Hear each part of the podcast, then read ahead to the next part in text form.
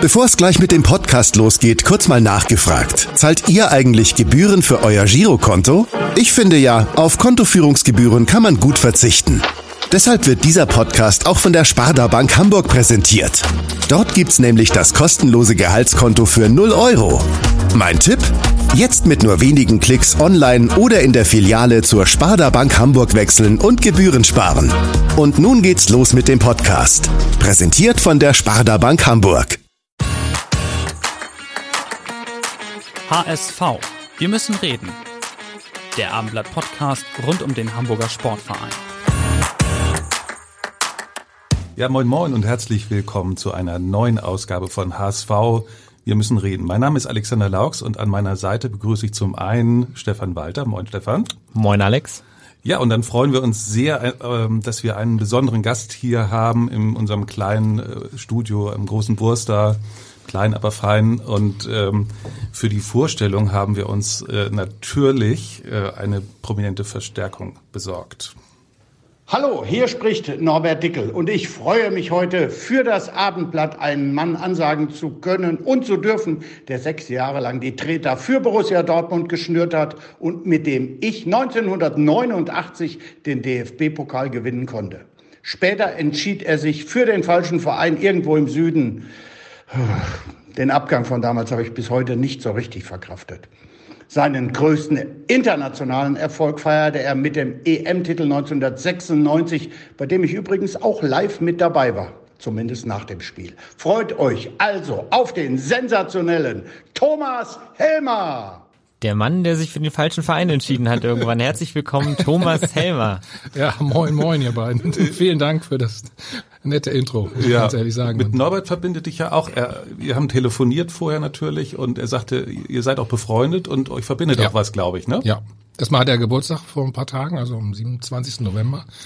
Na, ist er noch älter geworden, ähm, aber ähm, er hat immer noch dieselbe Euphorie und Begeisterung auch, auch für den BVB. Das ist sensationell. Er ist Patenonkel meines meines Sohnes. Ähm, wir haben zusammen in Herdecke gewohnt. Wir waren zusammen auf dem Zimmer damals. Gab es ja noch Zweierzimmer. ähm, also wir kennen uns ewig lange und ähm, ja, sind wirklich richtig, richtig gut befreundet, das muss ich sagen. Ich leide mit ihm natürlich ab und zu mit. Manchmal übertreibt er auch ein bisschen, da muss man auch mal sagen. Ja, ja. Also eine würdige Vorstellung ist da ihm auf jeden Fall gelungen. Ähm, ja, absolut. Hm? Wir müssen natürlich einmal erklären, warum wir dich hier zu Gast haben in unserem HSV-Podcast. Äh, Das würde mich auch interessieren. Was viele Zuhörer möglicherweise ja gar nicht wissen, ist, dass du ja schon seit vielen Jahren hier in Hamburg lebst. Ähm, seit wie vielen Jahren eigentlich? Ich, ich schwanke immer zwischen 18 und 19 Jahren. Also ich glaube 2001 oder 2002. Also das weiß ich jetzt nicht mehr hundertprozentig. Ähm, Im Alter wird man ja leider auch ohne kokettieren zu wollen ein bisschen vergesslicher. Aber ich bin eigentlich, ähm, ich will nicht Hamburger sagen, aber Wahlhamburger. Und mich erstaunt immer, wie viele Leute wieder sagen, ja, äh, du bist doch in München, ist doch super, du hast die, die kürzeste Anreise, wenn du arbeiten musst und so weiter und so fort. Nee, sag ich, ich bin schon ewig nicht mehr in München. Äh, aber ganz viele Leute verbinden einfach mich mit München und äh, das erstaunt mich immer wieder. Ich kann es noch so oft betonen, dass ich in Hamburg wohne. Du hast auch keine Wohnung in, in München. Nein, ne? Also- nein, nein, nein, nein, nein, nein, nein. Mein, mein zweitältester Sohn ist noch in München, bei meiner Ex-Frau. Das sind so die Kontakte, die man noch hat. Vielleicht noch zu dem einen oder anderen Spieler, aber ähm, es ist mein äh, Hauptlebenspunkt ist einfach hier in Hamburg. Ja. äh, ich verteidige Hamburg auch immer wieder, weil alle im Süden natürlich sagen, ah ja, da regnet es ja nur. Kennt das ja, ne? Oh, Nein, das stimmt überhaupt nicht. Wenn wir uns mal diesen Sommer angucken, le leider wegen Corona natürlich alles ein bisschen ähm, schwieriger und so weiter, aber wir haben doch super Wetter gehabt, oder? Klar. Ich bitte. Und wir, haben, wir haben doch auch viel mehr Wasser in Hamburg. Ne? Wobei mit Wasser ist bei dir ja eine schwierige Frage jetzt. Äh, Wasser ist nicht so gar. Ich Du weißt doch, was ich anspiele. doch, doch nicht mein Ding. Gut, die, sagen natürlich, die haben auch Seen und Berge da unten, also die im Süden, wie Nobby gerade gesagt hat, irgendwo im Süden. nein, aber du hattest ja mal einen kleinen Ja. Tretbootunfall, darauf habe ich eben angespielt. Ähm, wie geht's dir denn heute? Hast du das einigermaßen wieder ausgestanden? Und was ist da genau Naja, passiert? kleiner, kleiner wäre gut. Ich meine, ne? also ich war mit meinen Kindern wirklich Tretboot fahren auf der Alster. Das, das ist immer so eine wunderbare Runde, die wir haben. Vielleicht kennt das der eine oder andere auch. Am, am Pöltjokamp gibt's ja mal das Café, wo man dann anlegen kann mit dem Boot und sich dann ein Stück Kuchen und ein Espresso oder irgendwie einen Orangensaft holt. Und kurz vorher, ähm, nee, das war, nee, Quatsch, kurz danach, glaube ich, war es sogar, ähm, beim Aussteigen, ja, bin ich weggerutscht einfach, weil die Steine, wie das so ist beim Wasser, ne, ein bisschen glatt sind. Und das Boot ging nach hinten weg. Meine Kinder haben gedacht, ich mache erst einen Scherz und dann wollte ich nochmal Schwung nehmen, weil du natürlich denkst, ach, ich bin doch erst knapp über 50, habe noch so viel Power und Energie. Und dann hat's ja richtig reingeschossen und ich bin ins Wasser und wusste gleich, äh, da ist einiges kaputt und musste operiert werden. Ja, und ähm, ich merke das manchmal jetzt, oder ich habe hab ja eben schon gesagt, ich merke das dann doch schon äh, ab und zu, versuche zwar irgendwas dagegen zu machen, versuche auch wieder zu laufen. Ähm, früher habe ich auch gerne, hier zum Beispiel mit Dortmund haben wir gerade von gesprochen, mit den alten Herren ab und zu Fußball gespielt. Das ging ja sowieso dieses Jahr nicht. Mhm. Aber ich glaube, das wird mir auch schwer fallen im Moment. Bist du seitdem nochmal auf dem Tretboot gewesen? Gab es nochmal einen alster ja, ja, ja, ja, du musst das ja machen da. Du musst ja dein Trauma wegbekommen. Ja. Aber ähm, musst dir so vorstellen, also bei mir war es gar nicht so schlimm.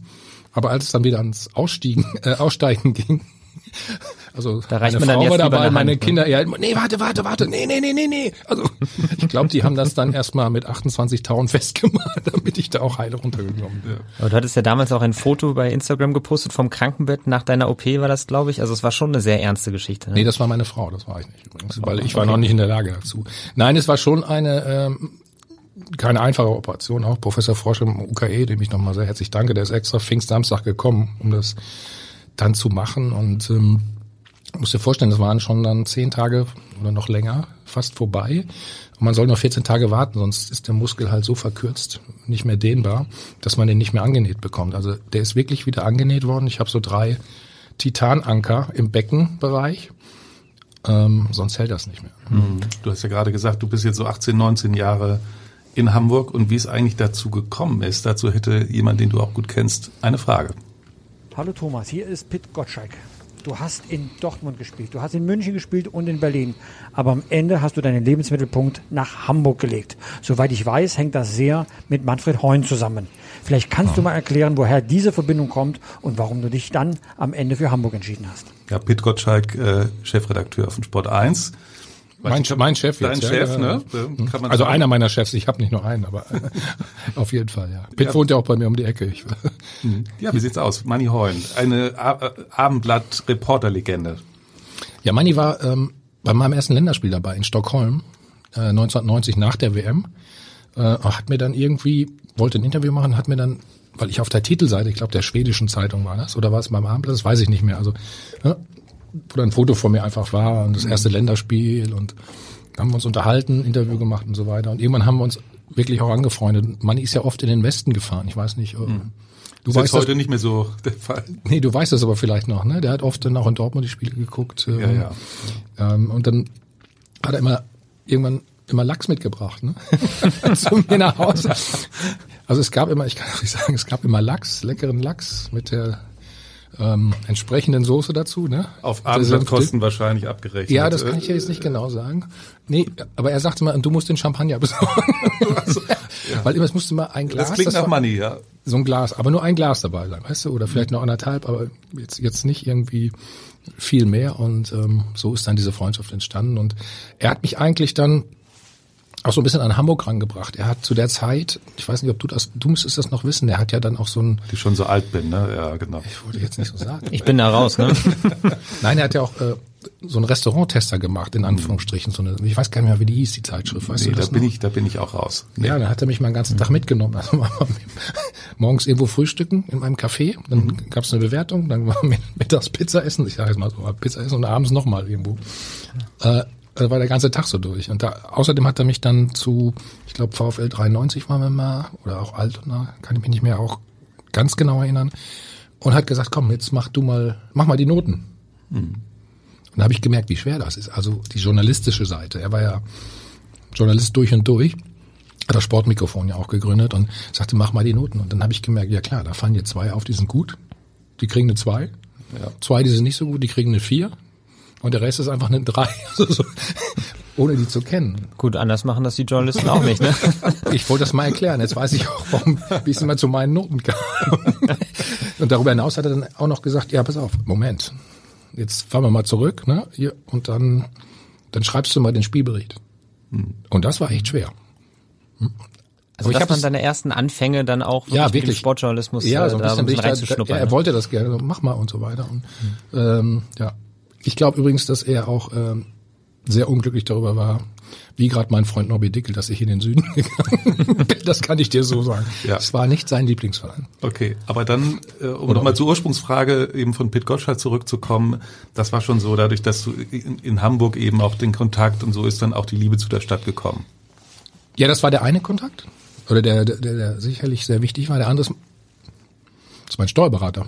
Uwe Platt, der war damals Kassierer beim HSV übrigens, bei der EV. Hm? Mhm. Ich glaube, man nannte das Kassierer, ist das richtig? Hier, Schatzmeister oder wie? Nee, nee, nee, nee, nee, nee, nee. Also so, oder Kassenprüfer. Kassenprüfer. Nenne es, glaube ich, ich ja. weiß nicht, Kassierer hört sich so an, als wenn er an der Kasse sitzt. Nein, äh, ich glaube Kassenprüfer.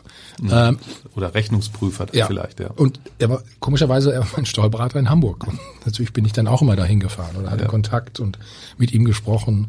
Ähm, und so auch damals schon viel über den HSV erfahren. Also es gab diese zwei Männer, die dann auch dazu beigetragen haben, dass ich Hamburg schon viel früher kannte äh, und auch hier vieles ähm, ja richtig gut fand. Jetzt hast du Hamburg für dich lieben gelernt, äh, lebst hier schon viele Jahre, wie du ja gesagt hast. Ähm, du nimmst natürlich auch den HSV hier in der Stadt wahr und auch welche Bedeutung ja. der HSV für die Stadt hat. Äh, es ist immer wieder zu lesen, dass du auch ein bisschen mit dem HSV sympathisierst. Stimmt das eigentlich überhaupt oder kannst du einmal aufklären, welches Verhältnis oder welche Beziehung du eigentlich zum HSV hast? Na, ich durfte ja sogar schon mal auch äh, bei der es Altliga ja mitspielen hier mit Peter Nogli und so weiter und so fort. Äh, ich, ich weiß, dass dann der ein oder andere Zuschauer, der mal am Platz stand, da stehen, stehen natürlich nicht so viele, sagte, was, was machst du denn? Du hast doch nie beim HSV gespielt, wieso hast du das Trikot an? Aber das hat mir sehr viel Spaß gemacht, muss ich sagen. Ähm, das war immer richtig gut, richtig gute Truppe. Ähm, ansonsten habe ich, wie ihr alle wahrscheinlich, so eine WhatsApp-Gruppe auch. Ne? Also mhm. mein Zahnarzt, Jan Halben, ist auch glühender HSV-Fan und die schreiben dann natürlich immer, ne? Also jetzt jetzt wieder wie am, am Wochenende. Oder wurde gab's viel Gesprächsbedarf jetzt? Ja, ich bin dann kurz vor dem Einsteigen in den Flieger und dann merke ich schon, oh, was ist denn das für eine Aufstellung? Oh, wie können wir denn so spielen? Boah, ey, wir müssen wechseln. Wir müssen die, also das ist schon spannend für mich. Also und ich gehe auch gerne ins Stadion übrigens. Ich finde finde das Stadion fand ich immer schon super, weil es eine der Stadien in Deutschland ist, wo ich finde, wo man am besten sehen kann, auch alles, alles am besten sehen kann. Also das ganze Spielfeld ne, ist nicht zu, du sitzt nicht zu weit oben, nicht zu weit unten. Mhm. Und ich habe diese Begeisterung der HSV-Fans auch immer bewundert, egal wie es wirklich äh, gelaufen ist. Aber es ist natürlich trotzdem ein bisschen tragisch, was sportlich gerade da kommen wir Oder dass es nicht funktioniert. Da kommen wir gleich nochmal drauf, aber du hast ja die Frage jetzt elegant umschifft. Also wie, wie ist es denn mit der Sympathie für den Club? Ist das, kommt das so ein bisschen automatisch, wenn man auch die Verbindung hat, ähm, wenn man in der Stadt lebt, dass man auch sich wünscht einfach, dass da auch Erstliga-Fußball stattfindet oder dass da, dass da Spiele gewonnen werden? Ja, natürlich. Also ich glaube, das, das steht außer Frage, wenn man selbst Profi war und so weiter. Und dann, ich kenne ja auch ein paar Leute, die beim HSV arbeiten. Also da kommen wir wieder auf ähm, Christian Pletz. Mhm. Mhm. Der war damals Mediendirektor, das, ja? hm? Mediendirektor, jetzt beim HSV. Ja, um das vielleicht zu erklären. Er war damals, äh, weil wir eben von Manny Heun gesprochen haben, er hat damals, glaube ich, sein, Christian verbessert mich bestimmt, Volontariat gemacht oder sein Praktikum. Ne? Also ich kenne ihn wirklich, da war er noch nicht mal volljährig gefühlt. Hm? Und wir, wir treffen uns zum Beispiel regelmäßig auch mhm. hier in Hamburg zum Frühstück und dann, dann sprechen wir natürlich auch intensiv über den HSV. Ne, das ist dann zwischen uns beiden, das hat nichts mit der Öffentlichkeit zu tun. Also, dass man immer diese, diese Informationen auch bekommt. Und natürlich leide ich auch mit. Das muss ich ganz ehrlich sagen, weil auch ich einfach nicht verstehe, warum es nicht so richtig funktioniert. Du, du hast gerade auch vom Stadion geschwärmt, da kann man jetzt natürlich seit geraumer Zeit nicht mehr hingehen. Ähm, wie das verfolgst du aktuell die HSV-Spiele? Guckst du dann die Sky-Konferenz ja, oder wenn, wenn ich nimmst du dir bewusst frei dafür? Ja, hm. ja, ja, mache ich dann. Ähm, ich brauche ja nur in die WhatsApp-Gruppe zugucken, das habe ich gesagt. Aber es ist das Schöne, ich, ich habe immer auch gedacht, äh, also ich habe ja auch auf die Frage bekommen, ne, warum bist du nicht Trainer geworden? Habe ich gesagt, nee, das möchte ich nicht. Ne? Das ist nicht mein Ding. Ich glaube, die, die 22 oder 25 Jungs hören sowieso nicht auf mich und habe da immer eine, eine ganz gute Ausrede gefunden. Den Trainerschein damals auch nicht gemacht für verdiente Nationalspieler. Dann fragen natürlich auch der eine oder andere, kannst du auch nicht im Verein was machen? Oder würdest du was im Verein machen? Mhm. Und dann bin ich insofern eingeschränkt, weil ich dürfte es eigentlich nur beim HSV machen, weil sonst meine Frau mich nicht geheiratet hätte. ich darf also die Grenzen der Stadt nicht, nicht gut, vielleicht geht's noch bis Hannover oder so, das weiß ich nicht, aber viel weiter. Nicht. Ja, ich meine zumindest im Aussichtsrat, vielleicht, da gibt's ja vielleicht auch nochmal Verwendung für dich. Oder hattest du ja auch mal bei Arminia gemacht eine Weile? Das Problem bei Arminia war, ja, ich fand das auch ähm, mal ganz interessant, überhaupt zu verstehen, wie da sowas funktioniert oder wie die Menschen da auch funktionieren. Da sitzen ja verschiedene. Also die, die kennen sich in der Wirtschaft aus, die haben ganz andere ja, Business-Sachen im Kopf. Aber du merkst dann teilweise auch so, mhm, aber könnt ihr das jetzt so richtig beurteilen? Weil bei Arminia mal ein Beispiel, äh, haben mir dann alle erzählt, die die Spiel auch beobachtet haben, nach 70 Minuten waren die einfach total platt, ne? müde einfach. Mhm. Und da habe ich gesagt, das kann nicht sein.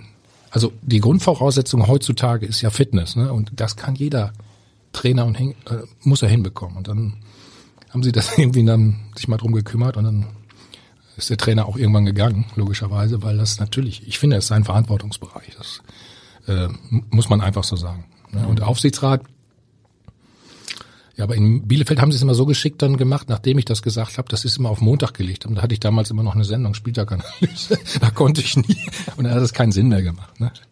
Aber ich meine, ich glaube hier Aufsichtsrat, also man darf das auch nicht unterschätzen in Hamburg, ne? Die, diese Aufgabe. Das hört sich immer so einfach an, Aufsichtsrat, man sitzt da und so weiter und so fort. Aber ich glaube, das ist nicht so einfach. Ähm, andererseits muss ich sagen, ich finde es nicht verkehrt, wenn relativ ähm, ausgewogen die sportliche Kompetenz ist und, und eben diese wirtschaftliche. Mhm. Wie ist denn deine Kompetenz jetzt beim HSV? Du bist durch die WhatsApp-Gruppe äh, sehr gut informiert, hast du schon, schon gesagt. Was, was werden da für Themen diskutiert? Woran liegt es, dass der HSV jetzt mittlerweile schon seit fünf Spielen sieglos ist? In der Gruppe meinst du, ja? Ja, mit dir zusammen dann auch, so wie du das auch wahrnimmst. Ich weiß, ich habe, wie wir alle gedacht, natürlich nach dem, der Start war ja richtig gut, ne? Also ja. Ne? Fünf Sieger am Stück, klar. Ja, besser geht nicht. Ne? Eben, eben. Alles optimal. Ich hatte auch, oder ich habe das Gefühl, dass die zweite Liga vielleicht dieses Jahr nicht ganz so stark ist wie, wie letztes Jahr, weil Bielefeld war schon sehr kompakt. Stuttgart ist auch ähm, eigentlich eine sehr, sehr gute Mannschaft. Und deswegen war, habe ich mich gefreut über diese fünf Siege, aber dann kommt das Übliche, ne? wo du so denkst, ja, warum wird jetzt so viel geändert? Das ist oft diskutiert worden, diese vielen Wechsel. Die haben natürlich am Anfang dazu geführt, dass man fünf Erst haben sie funktioniert, das ist natürlich immer genau die Krux. Mhm. Erst funktioniert das wunderbar, ne? alle geben natürlich ähm, vielleicht noch mehr, nee, mehr als 100 Prozent gibt's ja nicht, aber geben relativ viel. Äh, und, und dann funktioniert es einfach nicht mehr. Ne? Und das wird in der WhatsApp-Gruppe zum, zumindest am meisten diskutiert, was ich so mitbekomme, diese Wechsel vom Trainer. Wobei ich gehört habe, ich habe noch Gutes gehört vom Trainer, nicht nur nach den ersten fünf Spielen, sondern weil er eigentlich die Mannschaft ganz gut mitnimmt, so wurde es mir geschildert. Ich habe da überall meine Leute, ne? So, ne? In der WhatsApp-Gruppe? Nein, meine liebe Claudia, meine liebe Claudia ist, ist äh, Physio, aber sie betreut dann ab und zu auch die Schiedsrichter und die steht dann da unten. Ihr wisst das, ne? Neben der Bank und dann kriegt man, bekommt sie schon eine ganze Menge mit, sag ich mal. Mhm. Und äh, hat mir jetzt nur gesagt, ich fand das gut, wie, wie er gecoacht hat. Also auch teilweise sogar auf Englisch, ne? Für die, die eben noch nicht äh, das Deutsch so perfekt äh, sprechen. Also das hat schon alles einen guten Eindruck gemacht. Ja. Woran das jetzt zuletzt gelegen hat, ich, wie ist das bei dir mit so Ich weiß nicht, so Antilauf ist schon ja, ja Anti, bitte. genau. Aber wie ist es bei dir mit den, mit den verschiedenen Aufstellungen? Hast, wie war das so in, während deiner aktiven Zeit? Hast du das da auch mal so krass erlebt, dass es eigentlich immer zwei, drei, vier, manchmal so ja, Wechsel gegeben hat von Spiel zu Spiel, auch wenn sie erfolgreich waren vorher? Nee, lange Zeit habe ich das nicht erlebt. Und dann kam Ottmar Hitzfeld und fing an diese Rotation. Hm? Und dann kam er auch zu mir und sagte, ja, du spielst jetzt Champions League, aber dann spielst am, am Samstag nicht. Das kam nicht so gut an, ne? Bei ich dir? Ich bin Kapitän, Trainer, was ist mit Ihnen los? also das konnte man natürlich gar nicht. Ähm, er hat es deswegen dann gut gemacht. Ähm, das galt ja nicht nur für mich, logischerweise irgendwann. Aber er hat es dadurch gut gemacht, dass er glaubwürdig war. Er, egal wie gut dein oder mein Konkurrent oder ne, der, der für mich gespielt hat, egal wie gut er war, hat er mich trotzdem am, am Wochenende spielen lassen. Ne? Also unabhängig davon, ob der jetzt zwei Tore gemacht hätte oder was auch immer. Und dadurch hat er natürlich die, die Mannschaft gut, gut, im Griff gehabt, ne? weil er, äh, weil alle wussten, er, der lügt dich nicht an oder oder hintergeht dich und ähm, glaube, das, das, das war das Entscheidende. Heutzutage ich, weiß, ich tue mir auch schwer mit diesen fünf Wechseln. Ne? Wenn ich immer sehe, warum wechselt man auf einmal drei Mann auf einmal ein? Ne? Man kann ja auch mal wie früher einfach nur dreimal eins einwechseln oder oder da haben wir auch schon ganz oft jetzt drüber diskutiert in letzter Zeit auch bei uns in der Redaktion. Verstehe ich immer nicht, ne? Ähm, weil ich glaube, man bringt vielleicht sogar zu viel durcheinander. Es sei denn, du führst jetzt 3-0, das ist eine Belohnung oder sonst was. Aber wenn du es immer wieder machst, ich weiß nicht, ob das den Spielrhythmus äh, ein bisschen ähm, hemmt und nicht böse sein, lieber HSV, aber In der zweiten Liga ist jetzt die Belastung nicht ganz so hoch wie bei den Bayern oder Dortmund oder ne, wenn man Champions League noch spielt oder Europa League auch. Ähm, deswegen, ich finde, man muss immer eine, eine, zumindest eine Achse haben. Das ist das Wichtigste, sagen wir immer noch. Führungsspieler, das Wort ist ja auch verpönt mittlerweile. Ähm, was ich auch falsch halte. Man braucht einfach zwei, drei Leute auf dem Platz. Gerade da kann der Trainer teilweise im Spiel ja auch nicht mehr eingreifen, das wissen wir. Und ähm, deswegen ist diese Achse einfach einfach sehr sehr wichtig und die würde ich die würde ich immer möglichst versuchen, wenig tauschen, ne? ja versuchen beizubehalten. Wir sehen es nehmen wir die Bayern jetzt mal am ähm, bei dem 3 zu 3 jetzt gegen Leipzig. Die haben totale Defensivprobleme. Aber warum? Nicht nur, weil sie hinten nicht abgestimmt waren, nee, weil natürlich Kimmich fehlt zum Beispiel. Ne? Mhm. Kimmich oder Goretzka, die, die, die das zuletzt super gemacht haben, die helfen natürlich den Abwehrspielern auch. Und das sind so wichtige Spieler, finde ich. Du hast gerade ja auch angesprochen, dass äh, Ottmar Hitzelt vor allem dann auch so eine feste Rotation gut kommuniziert jo. hat. Jetzt gibt es natürlich auch das Gegenargument, dass damit möglicherweise das Leistungsprinzip ausgesetzt wird, wenn eigentlich vorher schon klar ist, dass man im nächsten Spiel wechseln wird, unabhängig davon, wie stark derjenige jetzt gespielt hat. Was sagst du zu dieser These? Weil das ist beim HSV, deswegen frage ich nämlich auch immer wieder ein Thema. Jetzt am Wochenende ist Manuel Winsheimer rausgekommen, weil Daniel Thune das für richtig befunden hatte, dass er nicht der Richtige für den Gegner Hannover ist. Er war aber bis dahin der formstärkste Spieler, was der Trainer selber bestätigt hat. Ich habe das auch gelesen, dass er draußen. ähm, ah, das, da, da tue ich mich natürlich auch mal ein bisschen schwer mit. Also nochmal, ich sehe das Training ja nicht beim HSV. Ich weiß nicht, wie die Spieler drauf sind, das kann ich auch nicht beurteilen. Und heutzutage ich weiß, dass ganz viele Vereine, jeden Tag kommst du zum Training, wird der Blut abgenommen, damit die sehen, Belastungssteuerung oder, oder wie bist du gerade drauf und so weiter. Gab es Gott sei Dank zu unserer Zeit nicht, weil ich glaube, du musst ab und zu auch über den Schweinehund drüber, wie wir so schön sagen. Musst dich auch mal quälen und ähm, wenn ich dann sehe, du spielst gegen Hannover, die ja jetzt gerade vorher auch nicht so viel Selbstvertrauen hatten, logischerweise, mhm. und nicht vor Selbstvertrauen strotzen, dann weiß ich nicht, warum man draußen, draußen lässt. Also dann finde ich immer diese dann einfach lass ihn draußen, aber sag nix oder sag ihm das, aber nicht äh, irgendein Argument, das dann wo der Trainer selbst dann in Schwierigkeiten Wo er sich angreifbar macht, ja, möglicherweise genau. auch, ne? Ja, angreifbar ist vielleicht zu hart gesagt in dem Fall, aber ähm, das ist ja schon erstmal eine Entscheidung, die auch der der Fan so wahrscheinlich gar nicht verstehen kann, logischerweise. Hm. Jetzt haben wir sehr viel über Daniel Thune geredet. Jetzt wollen wir vielleicht einmal hm. hören, äh, was er, was er selbst sagt und wie er so die ja, aktuelle hm. sportliche Situation des HSV einordnet. Ich nehme mich immer mit in die Kritik mit ein. Vielleicht ist der eine oder andere Aufstellungszug nicht aufgegangen, vielleicht war auch die Ordnung nicht, aber wir haben immer die Chance, auch etwas anzupassen über Wechsel, über Formationen auf dem Platz. So, und das ist etwas, was uns in der Vergangenheit auch sehr gut gelungen ist und in den ersten Wochen auch. Und deswegen, ja, sortiere ich es erstmal ein. Wir wären ja noch gerne drei Plätze weiter oben. Mit einem heutigen Sieg wäre uns das gelungen.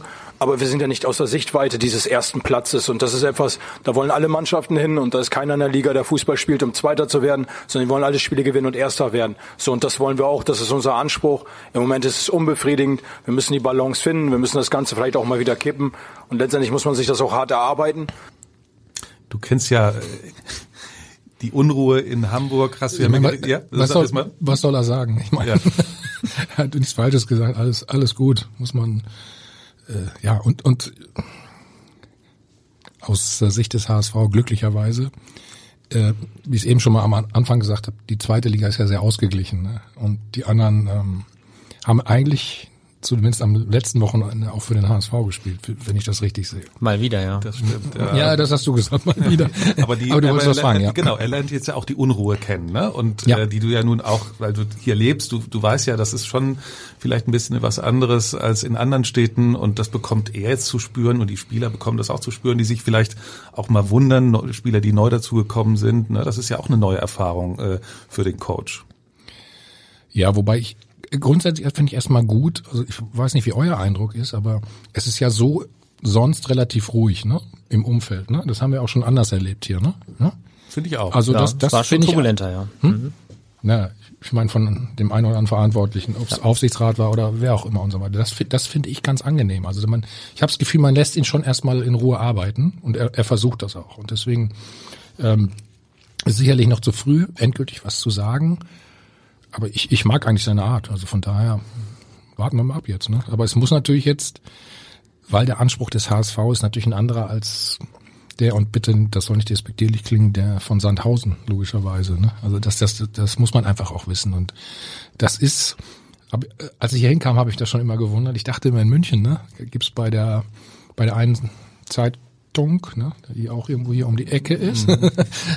ne, dachte ja. ich, gibt's über den den größten Sportanteil, ne, oder oder äh, über die Bayern. Nee, nee, hier in Hamburg ich kenne das nur so, seit ich hier bin. Über den HSV gab es ja mindestens immer eine Seite jeden Tag. Ne? Korrekt, ja. Die musst du erstmal füllen, habe ich immer Was machst du denn da? Ja, da gibt's Tage, da ist das gar nicht so schwierig, die Seite zu füllen. Ja, gut, klar. Aber also, ähm, das muss man einfach wissen, wenn man hier auch ähm, auch spielt oder, oder auch Trainer ist. Also das ist natürlich auch für ihn, für den Trainer.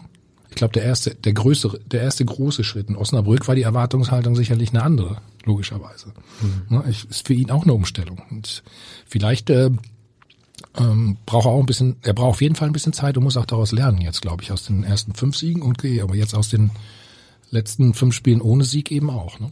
Wenn er das hinkriegt, dann geht's in die richtige Richtung. Wir haben gerade ja im O-Ton gehört, dass er auch ein selbstkritischer Trainer ist. Also mhm. er sagt immer wieder auch nach Niederlagen oder nach Sachen, die nicht so funktioniert haben, wie er sich das vorgestellt hat, dass er sich da selber nicht mit rausnimmt aus der Kritik.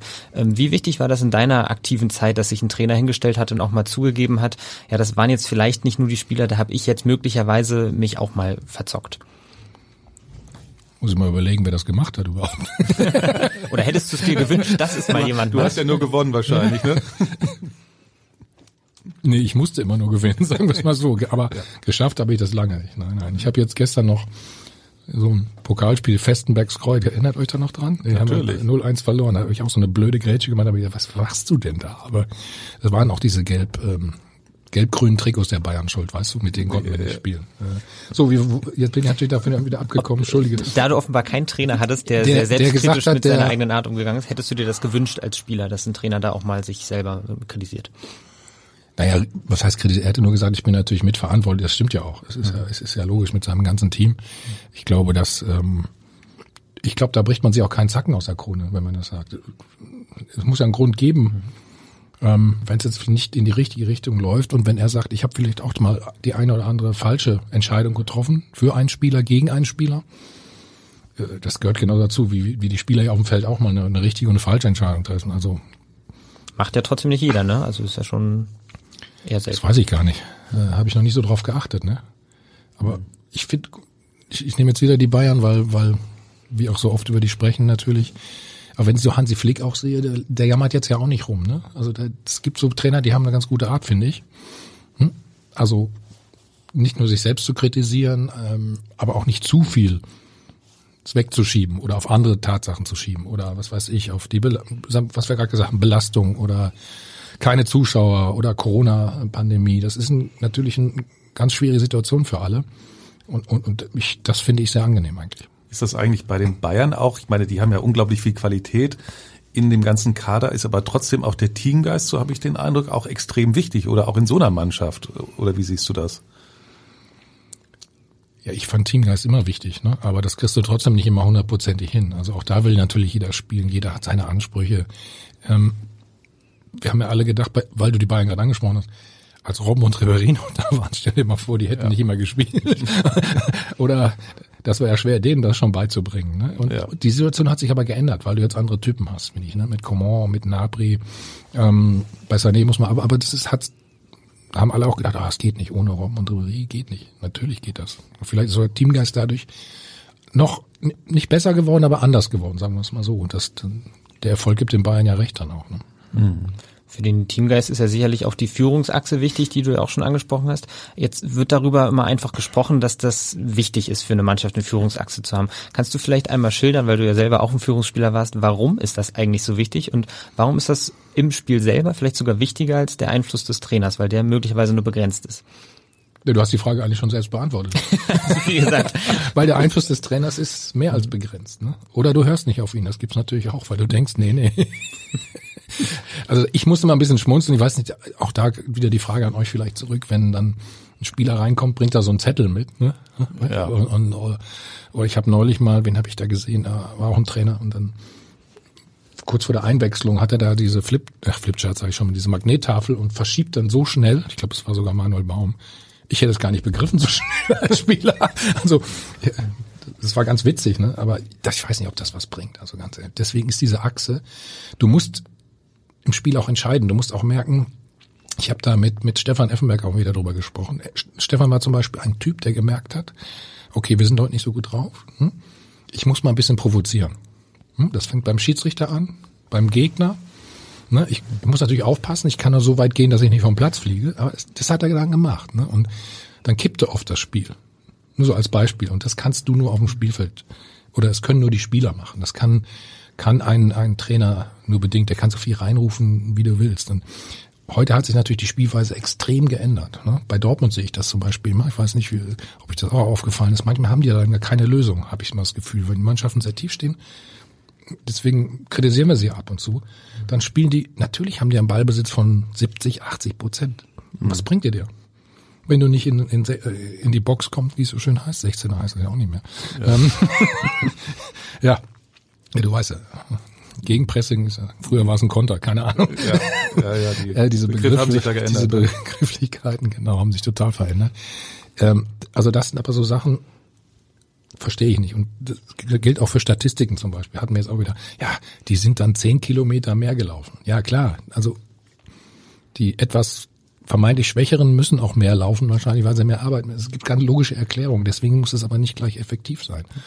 Und ich bin immer noch der Meinung, so eine Achse, wie gesagt, die können dann ein Spiel, das nicht so läuft.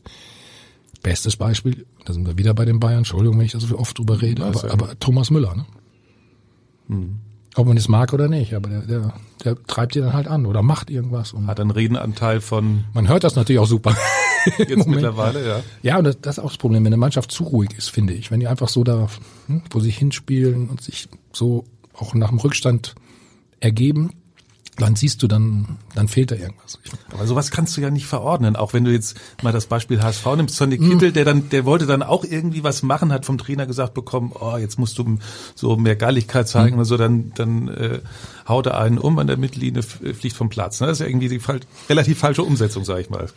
Nee, grundsätzlich der Gedanke war vielleicht nicht schlecht, nicht schlecht, aber er muss natürlich nicht so machen. Das ist, das ist ganz richtig. Aber äh, der wollte wenigstens irgendwas, ja, wie so, ein Zeichen setzen hört sich genau. immer so auch, ja, das ist auch so eine Phrase mittlerweile. Genau, ja, aber das ist so, weißt du, wie, wie, wie Ben Tollerbach früher, ne? Oh der, ja. Der hat immer Toller. seinen Gegenspieler in den ersten zehn Minuten einmal richtig schön umgegangen, hat gesagt, bei mir hast du heute keinen Spaß. Einmal? Ja, aber er hat, naja, richtig hart nur am Anfang, weil er hat ja fast nie eine rote Karte gesehen. Nee, ne? stimmt, stimmt. Also er hat das, das geschickt als, als, als Stilmittel, als voller Stilmittel eingesetzt. Ja, und, und bei Kittel hat er vielleicht in dem Moment vergessen, dass er schon eine gelbe Karte hatte. Äh, die er ziemlich dummer, dumm kassiert hatte. Naja. Du musst natürlich aber auch die Akzeptanz haben in der Mannschaft. Ne? Mhm. Und auch beim Trainer, logischerweise. Ne? Wenn du die noch nicht hast. Ich weiß es nicht, wie es in dem Fall ist, den du gerade angesprochen hast mit Kittel, aber dann kannst du noch so viele Zeichen setzen, wenn die anderen nicht mitmachen oder, oder das nicht umsetzen. Ja, dann ist es ja wie im Einzelsport, dann kannst du auch Tennis spielen oder so weiter. Also das, das muss dann schon nicht nur von einem ausgehen, sondern die anderen müssen dann auch mitziehen, glaube ich. Hat man diese Akzeptanz nur, wenn man selber auch spielt, weil du ja angesprochen hast, die Führungsachse muss auch sich auf dem Platz wiederfinden oder kann man da auch von außen so aufs Mannschaftsgefüge da Einfluss Kannst du auch, glaube ich. Das kannst du schon. Also ab und zu trainierst du ja auch noch, ne? zumindest ähm, wie gesagt, wenn du keine keine englischen Wochen hast, da kannst du natürlich auch Einfluss nehmen. Ja, ja. Es mhm. ist du trotzdem, ich weiß nicht, zu meiner Zeit war es auch so, wenn du natürlich dann draußen bist, hast du nicht mehr ganz so die die die super starke Position. Ne? Also das, das ist äh, macht sicherlich einen Unterschied aus und du merkst dann. Also bei mir war es dann so, ich war zwar noch Kapitän, aber ich nicht gespielt, aber ich habe dann gemerkt, dass eben Olli Kahn, Stefan Effenberg, dass die mehr und noch mehr alles übernommen haben und so weiter. Das, das, das merkst du dann schon. Aber sie haben es dann gemacht. Dann kommt halt jemand anders, ne? Oder oder zwei andere oder drei andere und dann geht's trotzdem weiter. Mhm. Du hast ja, wir haben auch noch mal eine Bayern-Frage, ne? Äh, wir kommen von den Bayern nicht ganz los. Nein, du, ähm, du hast mal mit, äh, wenn wir das richtig ja. erinnern, mit Uli Hoeneß dafür gesorgt, dass die äh, Busfahrer und Masseure ein Weihnachtsgeschenk bekommen, mhm. indem die Bayern-Profis bisschen Gehalt auf Gehalt verzichtet haben. Erinnerst du dich da äh, daran? Ja, klar. Ja, wie wichtig sind solche Aktionen? Ich fand die immer wichtig. Ähm, das kam nicht bei allen gut an, muss ich ganz ehrlich sagen. Aber damals hatten wir, glaube ich, bei Bayern 40 Angestellte mittlerweile sind es tausend, über tausend habe ich mir jetzt sagen lassen. Die kennen sich gegenseitig kaum noch. Schon Wahnsinn. Aber nein, es war einfach so, dass ich gesagt habe, nehmen wir mal unseren Busfahrer damals, Rudi Egre, wenn ein Champions League Spiel in Kiew war, ist er da zwei Tage hingefahren und zwei zurück. Und wenn wir da gelandet sind, stand der Bus oder stand er mit dem Bus am, direkt am Flieger. So, auf jedem Platz war dann, was jeder gerne gegessen hat. ne? Dann, da waren irgendwo Karten, da war Musik, keine Ahnung. Er hat für alles gesorgt. Und er musste dann, ist wirklich 48 Stunden gefahren. Mit, also die sind zu zweit gefahren, aber damals mussten die auch durch Gebiete und durch Länder durch. Das war nicht ganz so spaßig.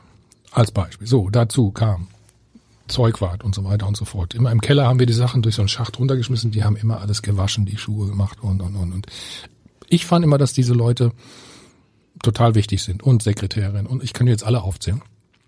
Und dann habe ich vor der Mannschaft dann gesagt, komm, wir schenken denen mal was zu Weihnachten. Hm? Was haltet ihr davon und so weiter? Ich könnte jetzt Namen nennen, sage ich, nö, die kriegen ja Geld vom Verein. also ich wollte einfach ein bisschen Geld einsammeln, weil meist das beste Geschenk war denen einfach ein, ich weiß gar nicht, was war es denn damals, 50 oder 100 D-Mark zu geben. Mehr, also was heißt mehr war es nicht. Das ist natürlich auch Geld und ähm, nee, dann haben die gesagt, machen wir nicht. dann bin ich hoch zu Uli Hoeneß und habe gesagt, Manager, ich habe ein Problem. Ich brauche mal Ihre Meinung, Sie müssen mir helfen. Sagt er, was ist denn los? Habe ich ihm die Idee erzählt. So, die ne, sind wichtig für uns, die machen sowieso alles, dann machen sie noch mehr und dann haben wir noch mehr Erfolg. Ich habe ein bisschen ne, rausgehauen und dann hm, sagt er, ja, ja, ja, grundsätzlich hast du recht. Mhm. Ja, dann habe ich gesagt, können wir nicht, ähm, ich hätte noch eine Idee, habe ich dann gesagt. Ja, da was denn? Wir buchen das einfach vom Gehalt ab, die merken das doch gar nicht. Sagt er, das ist eine super Idee. So, so machen wir das. Und haben Sie es gemerkt, Ja. die Spieler? Weiß ich nicht. Die, haben auf jeden Fall nichts mehr gesagt, weil er hat dann auch da, hat mich da unterstützt, muss man einfach sagen. Und so. Ich glaube, die, deswegen waren sie froh, als ich nicht mehr bei Bayern war. Dann weiß ich nicht, ob sie es so weitergemacht haben. Du hast ja gerade auch schon die Busfahrt äh, nach Kiew angesprochen. Ähm, mit Uli Hoeneß verbinden dich ja nicht ausschließlich positive Sachen. Es gab da auch mal einen Becherwurf. Erinnerst du dich noch, wie es dazu gekommen ist? Weil du Kiew ansprichst, ne? Meinst Ja, du das genau. Spiel? Champions League zu Hause gegen Kiew? Ach, das war ein Heimspiel, Entschuldigung, da hatte ich das falsch in Erinnerung. Ich glaube, es war ein Heimspiel, ja. ja Hm, kann sein. Ja, ja. Ähm, wir haben 1-0 gewonnen, aber ich glaube, zur Halbzeit ist Kiew schon so gefühlt zehnmal alleine auf unser Tor zugelaufen. Die haben den Ball einfach nicht reingekriegt. Dazu war es relativ kalt. Ich glaube, es waren auch nur 17.000 Zuschauer im Olympiastadion. Also passte eigentlich gar nichts, war überhaupt nicht prickelnd dieser Abend. Und ähm, Uli kam dann in die Kabine, in der Halbzeit sagte schon, ey, was macht, wie spielt ihr denn? Das ist ah, unter aller Sau, das geht überhaupt nicht. Äh, Zu Hause, Millionen gucken sich dieses Spiel an, was ist denn mit euch los? Also erstmal mit euch, ne? Und dann bin ich, äh, glaub, zufällig an ihm vorbeigegangen und dann sagte und du läufst rum wie mein Großvater. Und dann habe ich gesagt, jetzt reicht's mir, hatte meinen Becher mit meinem Mineraldrink und habe ihn, habe ich wirklich, ich habe ihn bis da nie geduzt und gesagt, du, ey, kannst mir jetzt auch mal mm, lecken, ne? Hab den Becher in die Richtung, aber hab ihn aber verfehlt. Und er war dann schlau genug, ähm, in die Kabine der Masseure zu, pflicht, äh, zu flüchten. So, sonst wäre da mehr passiert, oder? Sonst wäre da mehr Ja, passiert. ich weiß gar nicht mehr, ob das die Szene auch war. Es gab noch mal so eine, da haben mich dann Lothar Matthäus und, äh, und Trapattoni damals, er muss dir vorstellen, wie klassische Kabine ist ja immer so ein Haken, ne? Oder Kleiderhaken oder für die Sachen. Die haben mich dann festgehalten. Also einer hat links an den Kleiderhaken, damit ich da nicht weg konnte und nicht losgehen konnte. Also, das Gute aber bei, bei, oder mit Uli war dann immer nächsten Tag, haben wir uns ausgesprochen. Und ähm, da ist nie was hängen geblieben. Also er war nie nachtragend und sagt, ich zeig dir, ich zeig dir das nochmal auf Video, ich zeig dir das nochmal auf Video. Sag, ich brauche ich gar nicht sehen, was soll denn das? ich sehe das anders, ja, dann ist gut. Dann geh jetzt trainieren. Also dann war immer gut. Also ihr habt doch heute noch ein sehr gutes Verhältnis zueinander. Das hat nicht nachhaltig äh, dann Also ich denke Verhältnis nicht. gerüttelt. Nein, nein, nein, ich denke nicht. Und wenn nicht, hat seine Frau mal eingegriffen. Susi hat uns immer geholfen. Stichwort Becher. Dazu hat, Noch ein Becher, ja. Ja, ja, dazu hat äh, einen, einer deiner ehemaligen Mitspieler eine Frage. Ja, hallo Thomas. Wir hatten ja eine schöne Zeit bei Bayern und auch schöne Abende am äh, äh, Limmerhof oder im Limmerhof. Und äh, wie war das eigentlich bei dir? Hast du nach meiner Zeit auch noch ein bisschen gefeiert im Limmerhof? Der Limmerhof, da scheint ja, äh, scheinen ja einige lustige Abende stattgefunden zu haben. Fragt Mario Basler. wollte gerade sagen, das war Mario unverkennbar. Ähm, der, das, weiß ich gar nicht, ob ich danach noch so oft. Nee, ohne Mario war das natürlich nur halb so spaßig, logischerweise. Das weiß er ja auch. Äh, ich glaube, er spricht, es war sogar mein Geburtstag. Da saßen wir wirklich bis vier Uhr unten an der Bar. Man kann es ja vor dem Champions League spielen, ne? Vor einem Champions League Spiel. also Dienstagabend war das dann und da kann man ja keinen Rücksicht drauf nehmen, wenn Na, ich- zufällig ein Spiel ist. Na, ich wusste ja in meinem letzten Jahr unter Ottmar Hitzfeld, ich spiele sowieso nicht. Weil ich hatte im ersten Spiel gegen Brøndby ein Eigentor gemacht und zweite Gegentor war wohl auch meine Schuld, meinte zumindest Ottmar Hitzfeld. Wir haben 1 zu 2 verloren in Brøndby und dann hat er mich, mich keine Sekunde mehr in der Champions League gespielt. Also selbst als wenn Lautern, glaube ich, als es 4-0 stand, hat er drei andere eingewechselt. Da wusste ich, ich spiele nie wieder. Und ähm, ja, dann hat Mario sich erbarmt bis 4 Uhr. Ich glaube 4 Uhr war es, ja. Und ähm, nächsten Tag hat er sich drei Aspirin reingeworfen, ist gelaufen wie ein junger Gott, hat eine seiner besten Spiele gemacht. Ich hab, der, der, der ist wahnsinnig, der Typ. Also da habe ich ihn bewundert, aber das, das wusste er auch. Ne? Also wenn, wenn er, wenn das mal, das ist ja nicht oft vorgekommen, aber dann äh, hat er am nächsten Tag wirklich sich da reingehauen. Unfassbar. Und ich habe noch so eine Geschichte, nee, das war glaube ich sogar die Spiel in, in Kaiserslautern mit Champions League, was ich gerade angesprochen hatte. Da hieß es dann auch, weil wir weitergekommen sind, es war glaube ich damals Viertelfinale oder Achtelfinale, sagte Ottmar Hitzfeld, ja, ja, aber nicht länger als bis zwei Uhr unten an der Bar in Kaiserslautern. Da gab's gab nur ein Hotel, glaube ich, das Dorente. Ich glaube, ich, glaub, ich kenne nur das. Oben auf dem Berg. Naja, und dann ähm, nächsten Tag in München zurück. Ottmar, wir stehen am Trainingsplatz, sagt er, ähm, bla bla bla bla, bla, wir machen dies, das, ne, so und so. Ach so, ähm, und Thomas, ich habe gehört, du warst länger als zwei Uhr unten. Mhm. Ja, und? ja, nee, das geht nicht. Das kann ich nicht durchgehen lassen. Und ähm, ich überlege mal, was ich da jetzt mache und so weiter. Und dann sagt er aber, einer der wenigen Fehler, die Ottmar gemacht hat, ähm, war noch, jemand- war noch jemand länger unten? Und dann Olli Kahn, Finger hoch, Effenberg, Finger hoch, haben alle den Finger gehoben. Dann hat er nur gesagt, okay, dann gehen wir jetzt trainieren. Ja, eine ganz gute Reaktion. Heutzutage unvorstellbar, oder? Dass es sowas noch gibt, das geht eigentlich nicht, ne? Das du- würden ja alle mitkriegen. Na, ich behaupte natürlich, wir waren ja so clever, behaupte ich. Ne? Wir haben die Journalisten natürlich mit in der Bar gehabt. Deswegen haben die auch nichts geschrieben und nichts erzählt. Das musst du natürlich machen. Du musst mit einladen. Genau. Wem sage ich das? Ja, nein, ich habe das ja. Dann passiert da Ich nichts habe das so ja auch noch, auch, auch noch erlebt, die Zeit, aber heute auch im Nein, Trainingslager. das geht Das geht ja nicht mehr, wenn dann irgendwelche Gäste fotografieren, nicht dann, dann heißt das, die Spieler hängen mit den Journalisten ab, ähm, was ja natürlich schade ist, weil war ja eine, eine entspannte Zeit, es wurden ja keine Geheimnisse dann da ausgetauscht, sondern man hat einfach nach Feierabend noch ein, ein Bier oder irgendwas Nee, das war auch jetzt auch kein Besäufnis, genau was du sagst Ja. oder so. Es ist ja auch oft, oder es, jeder weiß das vielleicht mal, wenn Champions League Spiele waren ja immer sehr spät.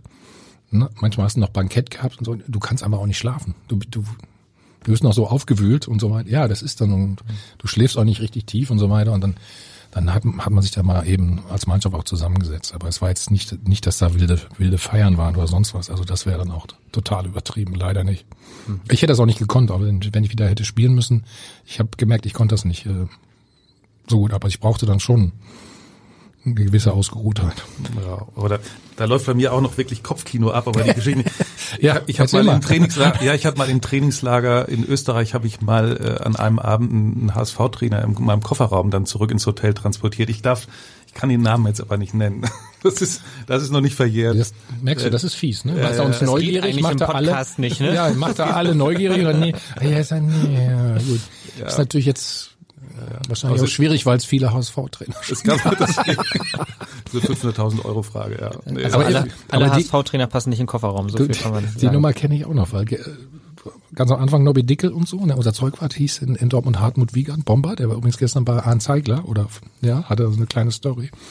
Und der hat dann auch mal im Trainingslager, hatte immer so ein Kombi und dann haben wir hinten alle in den Kofferraum, Decke drüber und dann hat er uns da rausgefahren. So, dass es keiner mitbekommen hat. Sag mal, äh, das wollen wir ja auch nicht verschweigen, dass Ja. du nach den Bayern, äh, also nicht nur für Dortmund, Bayern, so du hast ja noch ein kleines äh, Kapitel Sunderland ähm, äh, hinter dich gebracht und warst dann auch noch bei Hertha. Das waren aber nur so kurze Episoden. Vielleicht kannst du das einmal noch mal kurz erklären, wie du dann von den Bayern ausgerechnet auf die Idee kamst, nach Sunderland zu gehen. Oder kurz jedenfalls nach Sunderland. Ja, also Ottmar Hitzfeld hat mir ja ähm, im Winter gesagt, so, Vertrag wird nicht verlängert. Hm, Dann kam kurz vor Weihnachten jeden Tag ein Angebot von Liverpool rein. Habe ich aber leider nicht angenommen. Wäre für die Vita auch nicht so schlecht gewesen. Die wollten aber damals nur ein vier äh, Monate, also Vertrag machen bis, bis zum Sommer. Habe ich gesagt, nee, ich möchte aber noch ein Jahr länger und das hat dann irgendwie nicht funktioniert. Ähm, außerdem war mir dann wichtiger, wir waren, glaube ich, schon relativ weit vorne in der Meisterschaft. Ich wollte einfach noch die Titel gewinnen und die Chance war ja auch groß, 99. Mhm. Wir haben leider das Champions League Finale verloren, das Pokalfinale, aber Meister sind wir wenigstens geworden. Und danach habe ich dann, äh, hatte ich sogar noch ein Angebot von ähm, vom VfB Stuttgart. Ich dachte, du sagst jetzt HSV, das wäre ja. Nee, Ralf Rangnick hat mich, hat, hat, hat echt mich äh, gefragt, aber ich habe dann gemerkt, nee, eigentlich Bundesliga nicht mehr. Ey, du bist so im Fokus gewesen. Ich war ja auch schon 34, muss man auch dazu sagen. Also jetzt nicht mehr ganz frisch und habe dann sehr, sehr lange gewartet. War auch erstmal die Tendenz, vielleicht höre ich sogar ganz auf und dann kam irgendwann Sunderland Aufsteiger. Ja, fand ich, fand ich irgendwie spannend. War auch spannend. Ähm, ich war zwar nur kurz dann erst da, weil dann rief Dieter Hönes an und sagt, du willst nochmal Champions League spielen? Ich habe keine Innenverteidiger. Habe ich gesagt, okay, mache ich. Waren wir mit der Hertha in der ersten Gruppenphase. Erinnert euch dran? Ja. Hm? Ja, zählen mhm. die Mannschaften auf. Mit wem? Na, das äh, müsste noch Ali Dai damals auch gewesen ja, sein, ne? Und, mit Ali, und äh, Darius Wosch auch noch. Ja, mit, mit Ali war Gabo ich so, Kirai im, im Tor. Mhm, mit äh, Jolly Sverison. Oh, guck mal hier. Schitil Rekdal. Du weißt jetzt... Äh, nee, sonst die Gruppe. Ich dachte, ihr wollt, mir eigentlich die, ihr wollt mir eigentlich die Gruppe sagen. Die Gruppe, die Gruppe müsste Chelsea gewesen sein auf jeden Fall. Das weiß Richtig? ich noch. Äh, AC Mailand weiß ich auch noch. Und da war noch ein dritter. Der war aber nicht so nicht so bekannt. Kriege ich aber nicht mehr zusammen. Naja, Galatasaray. Oh, okay. Kennt man auch, oder? Okay, kennt man auch, gut. Und wir sind irgendwie aufgrund des Torverhältnisses, glaube ich, weitergekommen. Sind ja. weiter geworden. Und dann gegen Barcelona raus, ne? Da, da war ich nicht mehr dabei. Da, da war dabei, ich dann verletzt, nach, weil ich mich im letzten Spiel in Chelsea hatte ich mir die Achillessehne leicht angerissen und dann, dann ging leider nichts mehr. Ja. Können natürlich jetzt sagen, dass deswegen Daran ist nicht ne? weitergekommen. Ne? Nein, nein, nein, nein, nein, ich habe auch nicht alle Spiele von, ähm, 90 Minuten gespielt. Und Ali Day, mit dem war ich auch im Zimmer sogar einmal, das weiß ich noch. Und wenn du das nicht gewohnt bist, fing er nachts an, dann sein, hat er ja gebetet, logischerweise, ne? um zwei Uhr nachts. Dann habe ich mich total erschrocken, was machst du da und so weiter. Aber es, es waren auch spannende, spannende Geschichten, sage ich mal. Also dann kurz härter ja. und dann immer so peu à peu nach Sunderland, aber das war mehr abtrainieren, muss man sagen. Also eine schöne Erfahrung dann nochmal hinten raus. Ähm, aber so häufig trainiert habt ihr gar nicht in Sunderland, oder? Habe ich mal erfahren. Wie ging nee, das wir trotzdem? Haben, nee, ich, ich, ich erzähle dir mal meine Lieblingsgeschichte. Also erstmal muss ich sagen, bei meinem ersten Heimspiel habe ich mich so erschrocken. Mich irgendwann mal sagte mein Manager, ich war auf der Bank, ne, mach dich mal so ein bisschen warm, aber äh, ich wechsle jetzt eh noch nicht. Bin ich aufgestanden, das ganze Stadion aufgestanden und hat applaudiert, ne? Und ich dachte, da liegt irgendeiner auf dem Feld oder irgendwie ist was anderes passiert. Bis mhm. ich gemerkt habe, ich, die waren, haben sich gefreut, dass ich wahrscheinlich von Bayern München da hingekommen bin. Und das war so eine Anerkennung. Ich habe mich sofort wieder hingesetzt. Das bin ich nicht gewohnt aus der Bundesliga. Nein, aber zum Training war, erstes Spiel war in Chelsea 04, keine Chance und äh, fahren mit dem Bus zurück fünf Stunden. Das ist ja London bis Sunderland ist, ne, also einmal quer durch England eigentlich. Fragt dann den, irgendwann den ersten Spieler, wann ist denn morgen Training? Sagt er, nee, Sunday ist off. Das ist meine Lieblingsgeschichte, ne? Okay. Nee, du kannst zum, äh, zum, zum Stadion gehen, aber da ist sowieso keiner. Okay. Eine Stunde später den nächsten gefragt, wann ist denn Montag Training? Monday ist off. Mhm. Okay. Habe ich schon gedacht, wenn du bei Bayern 0-4 verlierst, ne? Weiß nicht, ob dann zwei Tage frei gewesen. So, also dann ging das immer so weiter, jede Stunde den nächsten gefragt, was ist Dienstag? Ja, ja, hier, komm, Adresse, da, da treffen wir uns. Mhm. Das war dann ein italienisches Restaurant. Nudeln gegessen, Bier getrunken, Wein getrunken. Ich frage, wann ist denn heute Nachmittag Training? Nee, nee, wir gehen jetzt golfen, shoppen oder kannst du nach Hause gehen. Oder im Pub. Nee, Pub war auch noch die Alternative. Alles klar. Und wann ist Mittwoch-Training? Wednesday ist auf. Wir haben vier Tage nicht trainiert. Nach einem 0 zu 4. Weil wir haben keine internationalen Spiele mehr. Und dann haben Donnerstag wirklich von halb elf bis viertel nach elf. Und am Freitag, glaube ich, war es von, also Abschlusstraining halb elf bis, naja, auch ungefähr viertel nach, nicht ganz so lange. Also und dann zwei sagt Halbzeiten der, trainiert. Ja, und dann sagt der Manager, weißt du, was er sagt zu mir? Oder nicht zu mir, sondern sagt, wir machen jetzt nur fünf Sprints über, was weiß ich, 20 Meter. Mhm wollen die über 30-Jährigen die noch mitmachen oder wollt ihr schon reingehen? da habe ich gesagt, was, was, dann gehe ich jetzt auch rein, jetzt ist es auch gut.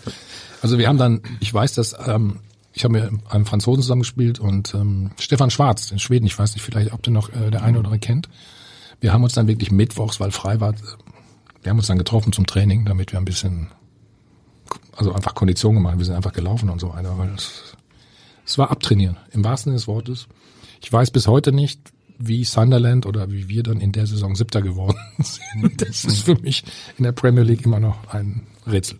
Weißt du noch, wie das Spiel am Wochenende ausging, nach dem 0 zu 4 gegen, gegen Chelsea, wenn ihr nur zwei Halbzeiten Ach so, ja, da, habt? ich glaube, es war gegen Arsenal und wir haben 1 gewonnen. Da sagt der Trainer, ich, ich, hab- wie siehst du, habt doch gesagt, wir machen alles richtig hier.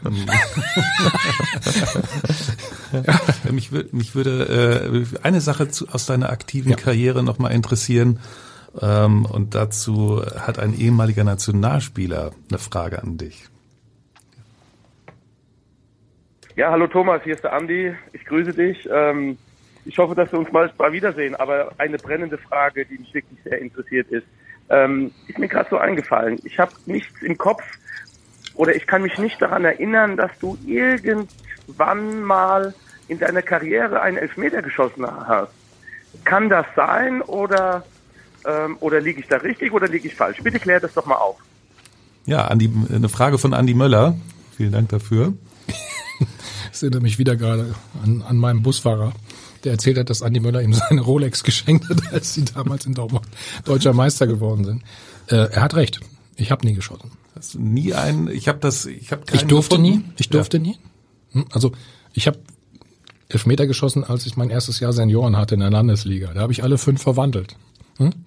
Ähm, danach nie wieder. Ich hätte wahrscheinlich im Halbfinale England 1996 geschossen, aber ich war ja, ich war schon ausgewechselt. Ich konnte ja nicht mehr laufen oder nicht mehr richtig laufen. Da hätte ich es nämlich gemacht, weil da hatten wir schon, ich sag mal ganz vorsichtig, einen gewissen Engpass. Da wollte nicht unbedingt jeder schießen. Ich glaube, zwei, zwei meiner Mitspieler waren schon in der Kabine, damit sie nicht ausgewählt werden. Aber ich, äh, ich habe wirklich nie geschossen. Wir hatten einfach zu gute, es waren auch zu gute andere Schützen schon da. Von daher kenne ich dieses Gefühl nicht. Also unter diesem Wahnsinnsdruck, sage ich mal, oder oder unter äh, vor so vielen Zuschauern ähm, Elfmeter zu schieß, schießen zu müssen. So. Mhm. Aber das war damals auch, äh, weil du jetzt die EM 96 ansprichst, das war ja auch, das war irgendwie Stichwort Team Spirit, Teamgeist oder so. Das Ja, hat euch äh, damals Kampfgeist ich- ich- auch oder wie? Du, ich wird glaube, immer dass so An- hervor. Ja, ich glaube, dass, dass Andi übrigens das gesagt hat. Er hatte den geschossen im Halbfinale. Ne? Na klar, ja, fünften. letzten, ja. Ja. ja, ja, Moment, Moment, Moment. Aber? jetzt, lieber Andi, hör gut zu. Nein, es war ja schon so, äh, als ich ausgewechselt worden bin, kam Berti Vogt dann schon zu mir und sagte, weil es lief ja darauf hinaus, eventuell Elfmeterschießen. Ähm, Ich bin in der Verlängerung irgendwann raus und sagte, ich habe nur vier Schützen. Ja, sag ich, Trainer, das ist doof. da fehlt einer. ja, sagte, ah, kann, kann der Thomas Strunz schießen? Und ich so, ja, ja, glaub schon. Okay, Berti geht wieder zwei Stufen runter, kommt, kommt wieder nach zwei Minuten. Nee, der ist gerade erst reingekommen. Nee, nee, geht nicht. Und wieder runter und wieder runter. Meinst du, er kann schießen? es ging hin und her. Ja. Ähm, weil wir, er hatte, wir hatten wirklich nur vier. Also es war, glaube ich, Stefan Kunz, Icke Hessler, Christian Ziege, Stefan Reuter. Die standen fest. Und der fünfte war wirklich, ähm, ich sag mal, ich glaube, Matthias Sammer hat gesagt, nein. Markus Babbel, nein. Erstmal, also die, Andi Köpke als Torwart auch, kam erstmal nicht in Frage. So, dann, dann wurde es schon ein bisschen, ein bisschen enger und, Also du willst nett formuliert äh, sagen, dass Andi jetzt nicht die Pool, auf der Pool Position war. Nee, war nee, eben nicht. Und dann ging es ja um den fünften und Thomas Strunz und, und Strunz, ja, wir, wir lachen da immer wieder drüber, sagte, weißt du eigentlich, als ich reinkam, ich hatte keinen einzigen Ballkontakt Na, in der Verlängerung. Und dann bin ich doch zum Schiedsrichter und habe gesagt, kann ich mal den Ball haben? Dann habe ich den dreimal hochgehalten. Und dann bin ich zum Elber gegangen. Und er hat den super reingemacht. Ne? War ich vor, erstmal natürlich, wie alle. So, und dann dann ist es ja eins gegen eins, ne? Wenn alle fünf, alle fünf hatten verwandelt, sowohl die englischen äh, Spieler als, als auch äh, meine Jungs und dann, na, dann geht's um die Wurst und dann hat Southgate verschossen Geht hat verschossen, ja. und dann kam Andi so an und sagt, soll ich schießen? Soll ich schießen? Jetzt muss ich schießen, oder? Aber er hat sie nicht gedrückt davor, das wollte ich nur mal sagen. Aber es war eigentlich auch noch nicht klar, nach den fünf, wer schießt denn jetzt, ne? Also es war schon, aber wenn das noch weitergegangen wäre, ich weiß nicht, wer hätte schießen müssen. aber, es war, war schon. Aber es war besonderer auch im Nachhinein auch ein legendäres Turnier, oder? Muss man ja wirklich sagen. Also schon so- sowas erleben zu dürfen, ist schon einmalig, oder? Das vergisst man nicht. Ja, zumal es auch in, Eng in England wirklich war, ne, muss man sagen. Also wenn die wenn das Stadion dann Football's Coming Home gesungen hat, es war, wir haben das immer im Massageraum auch laufen lassen. Das war so eine, Jürgen Klinsmann hat da so immer wieder Reset gem Es lief nur dieses eine Lied, 24 Stunden gefühlt, ne? Und wir konnten es irgendwann nicht mehr hören, aber im Stadion war das dann natürlich auch gerade gegen England. Boah, das war schon ein ganz besonderer Moment. Und ich wollte immer mal in Wembley spielen. Auch ein großes Ziel. Und dann durfte ich sogar zweimal. Du hast einmal gesagt in einem anderen Podcast, dass ihr eigentlich gar nicht unbedingt die beste Mannschaft des Turniers wart, sondern eher auch über den Teamgeist gekommen seid. Kannst du das einmal beschreiben, welchen besonderen Team Spirit ihr damals auch hattet? Ja, normal, oder ist es ja nicht üblich, dass sich dann, glaube ich, waren sechs Dortmunder und sieben Bayern-Spieler gut verstehen, ne? Erstmal. ähm, auf dem Platz hat das aber äh, wunderbar funktioniert. Es fing damit an, dass Jürgen Kohler sich schon im ersten Spiel verletzt hat und es ging eigentlich das ganze Turnier so weiter. Freddy Bobic irgendwann mit der Schulter. Ähm, Steffen Freund, Kreuzbandriss. Dieter Eils, Innenbandriss. Und also, du selber ja auch, ne? Hm? Du, du selber warst ja auch immer angeschlagen. Ja, ich ne? konnte aber, weil, herzlichen Dank nochmal für die ganze medizinische Abteilung. Ohne die hätte ich das auch nicht geschafft. Wir wurden dann vor dem Finale, Jürgen Klinsmann und ich wurden alle vier Stunden ähm, wirklich behandelt. Ne? Wir hatten Schlüssel für mein Zimmer, die haben mich dann immer da rausgeholt. Ich habe mich dann auf die Pritsche gelegt, weitergeschlafen und haben mich behandelt. Also die anderen Spieler sind schon gar nicht mehr reingekommen, weil sie dann ach, schon wieder die beiden, die da rumliegen. Das muss man sich wirklich so vorstellen. Das war, war schon eine ganz spezielle Situation. Bei Steffen weiß ich auch noch nach dem Halbfinale gegen England, da hat er den Fuß so reingestellt. Hatte immer auch die Hoffnung, dass er spielen kann im Finale. Und dann saß ich so neben ihm ähm, im Zimmer von Müller Wohlfahrt. Boris Becker übrigens im Bett, der hatte sich gerade die Hand gebrochen. dann sagte immer Boris, wann bin ich denn endlich dran? Dann habe ich gesagt, hey, halt die Klappe jetzt, du bist eh raus. ja, und dann, das war der lustige Teil noch, aber dann ähm, habe ich halt gesehen, wie das Knie punktiert wurde und wenn du da Blut rausziehst, dann weißt du, dass es nichts Gutes ist, sag ich mal. Und Steff, Steffen war dann wirklich ähm, ja ziemlich am Ende. Und, und das waren alles so Situationen, die uns immer irgendwie zusammengehalten haben, zusammengeschweißt haben. Also ganz, ganz irre Geschichten. Dann, ich meine, im Finale waren ja auch Andi Möller, Stefan Reuter, glaube ich, beide gesperrt. Ne? Das, das kam auch noch dazu. Also nicht nur die Verletzten, auch die Gesperrten. Wir wurden immer weniger. Mhm. Ähm, und haben das dann wirklich einfach nur, ich sage immer, über, über den Kopf oder die Mentalität und vielleicht auch diesen Teamgeist, der sich entwickelt hatte, dann gemacht. Das Gute war aber auch, Berti hat uns, also Berti Vogt hat uns machen lassen, sage ich mal. Der hat, hat mir, Matthias Sammer, ähm, alle, Jürgen Klinsmann, die alle waren, hat uns vertraut. Ähm, und ich glaube, das war auch, auch ganz, ganz entscheidend. Mhm. Es wird ja auch oft von diesem Bayern-Sieger-Gehen gesprochen, also dieser Besessenheit nach Erfolg. Ihr wart ja viele Bayern-Spieler damals beim Turnier. Du hast ja selber auch mit bandagierten Knien im, im Halbfinale gespielt. Ähm, kannst du das einmal be beschreiben, dieses, dieses Bayern-Gehen vor allem? Ja, Im Spiel habe ich nicht damit gespielt, aber mit dem bandagierten. Äh, wie soll ich das beschreiben? Ich sage immer so, das ist die sieben Jahre, die ich äh, bei Bayern war, war ja auch Teil der, also meiner Nationalmannschaftskarriere. Und es hieß ja immer, du darfst nicht verlieren. Ne? Also wirklich, und wenn du jeden dritten Tag spielst, und wir alle wissen das ja, das nicht nur beim Fußball oder wo auch immer, man hat ja nicht immer seinen besten Tag. Man steht mal auf, vielleicht hat man auch mal ein bisschen, ist man ein bisschen erkältet und so weiter. Und trotzdem musst du ja dann irgendwie abliefern. Ne? Wenn nicht, gibt's richtig Kritik. Und ich glaube, dass die Spieler, die, die das aushalten können, das verinnerlichen, dass die so lange bei Bayern zum Beispiel spielen und andere, die es vielleicht nicht können, dann eben nicht schaffen. Weil, weil das ist schon, schon, das ist schon, vor allem auch wenn du auch jung bist, ist das echt, echt ganz, ganz schwierig. Und das, dieses Gen kriegst du da eingeimpft. Wenn du dann nicht funktionierst, dann bist du halt irgendwann nicht mehr ein Spieler bei Bayern oder auch in der Nationalmannschaft. Steht das möglicherweise ein bisschen im Kontrast zum, zum HSV, um da wieder die Kurve zu kriegen? Also hier wird ja auch häufig von einer Wohlfühloase gesprochen. Ist man hier möglicherweise zu schnell zufrieden? Braucht der HSV das Bayern gehen? Na, ich glaube, wenn, wenn, wenn wir jetzt die jetzigen Bayern auch gesehen haben oder jetzt in der letzten Saison, wenn, da hätte jeder das Gehen gerne gehabt, glaube ich. Ne? Also kann man zu Dortmund ja auch sagen, wenn sie das vielleicht manchmal hätten, hat man zumindest das Gefühl, dann würden sie den Bayern auch mal wehtun können oder mal sie überholen. Das, das schaffen sie nicht. Ich glaube, dass es nicht so einfach ist. Also man sagt das immer so, so leicht, äh, aber das ist schon ein Entwicklungsprozess. Man muss eine gewisse Qualität mitbringen. Und ich weiß, dass in Hamburg ja auch oft geredet wird, Mensch, ach, tolle Stadt, ne? Hier mhm. gibt's viel, viel drumherum und so weiter.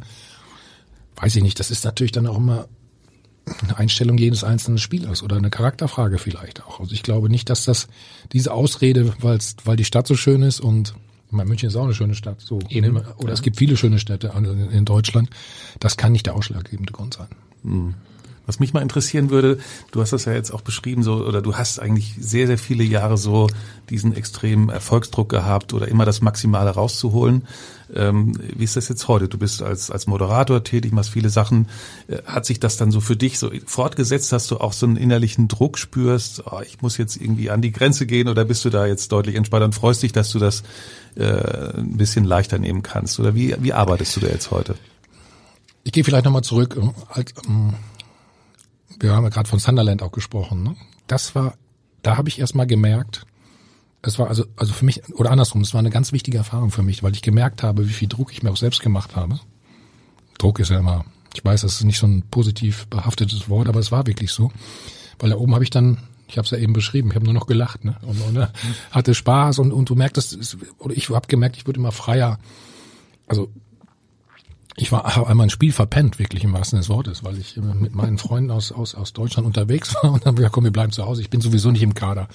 Und dann habe ich, hab ich meine Mailbox irgendwann abgehört und gesagt, mein französischer Mitspieler gesagt, wo bist du denn? Dein Trikot ist ja, du stehst auf dem Spielberichtsbogen. War aber das Spiel schon lange vorbei. Und dann haben sie halt gesehen, ich bin nicht da, und dann haben sie anderen draufgeschrieben. So.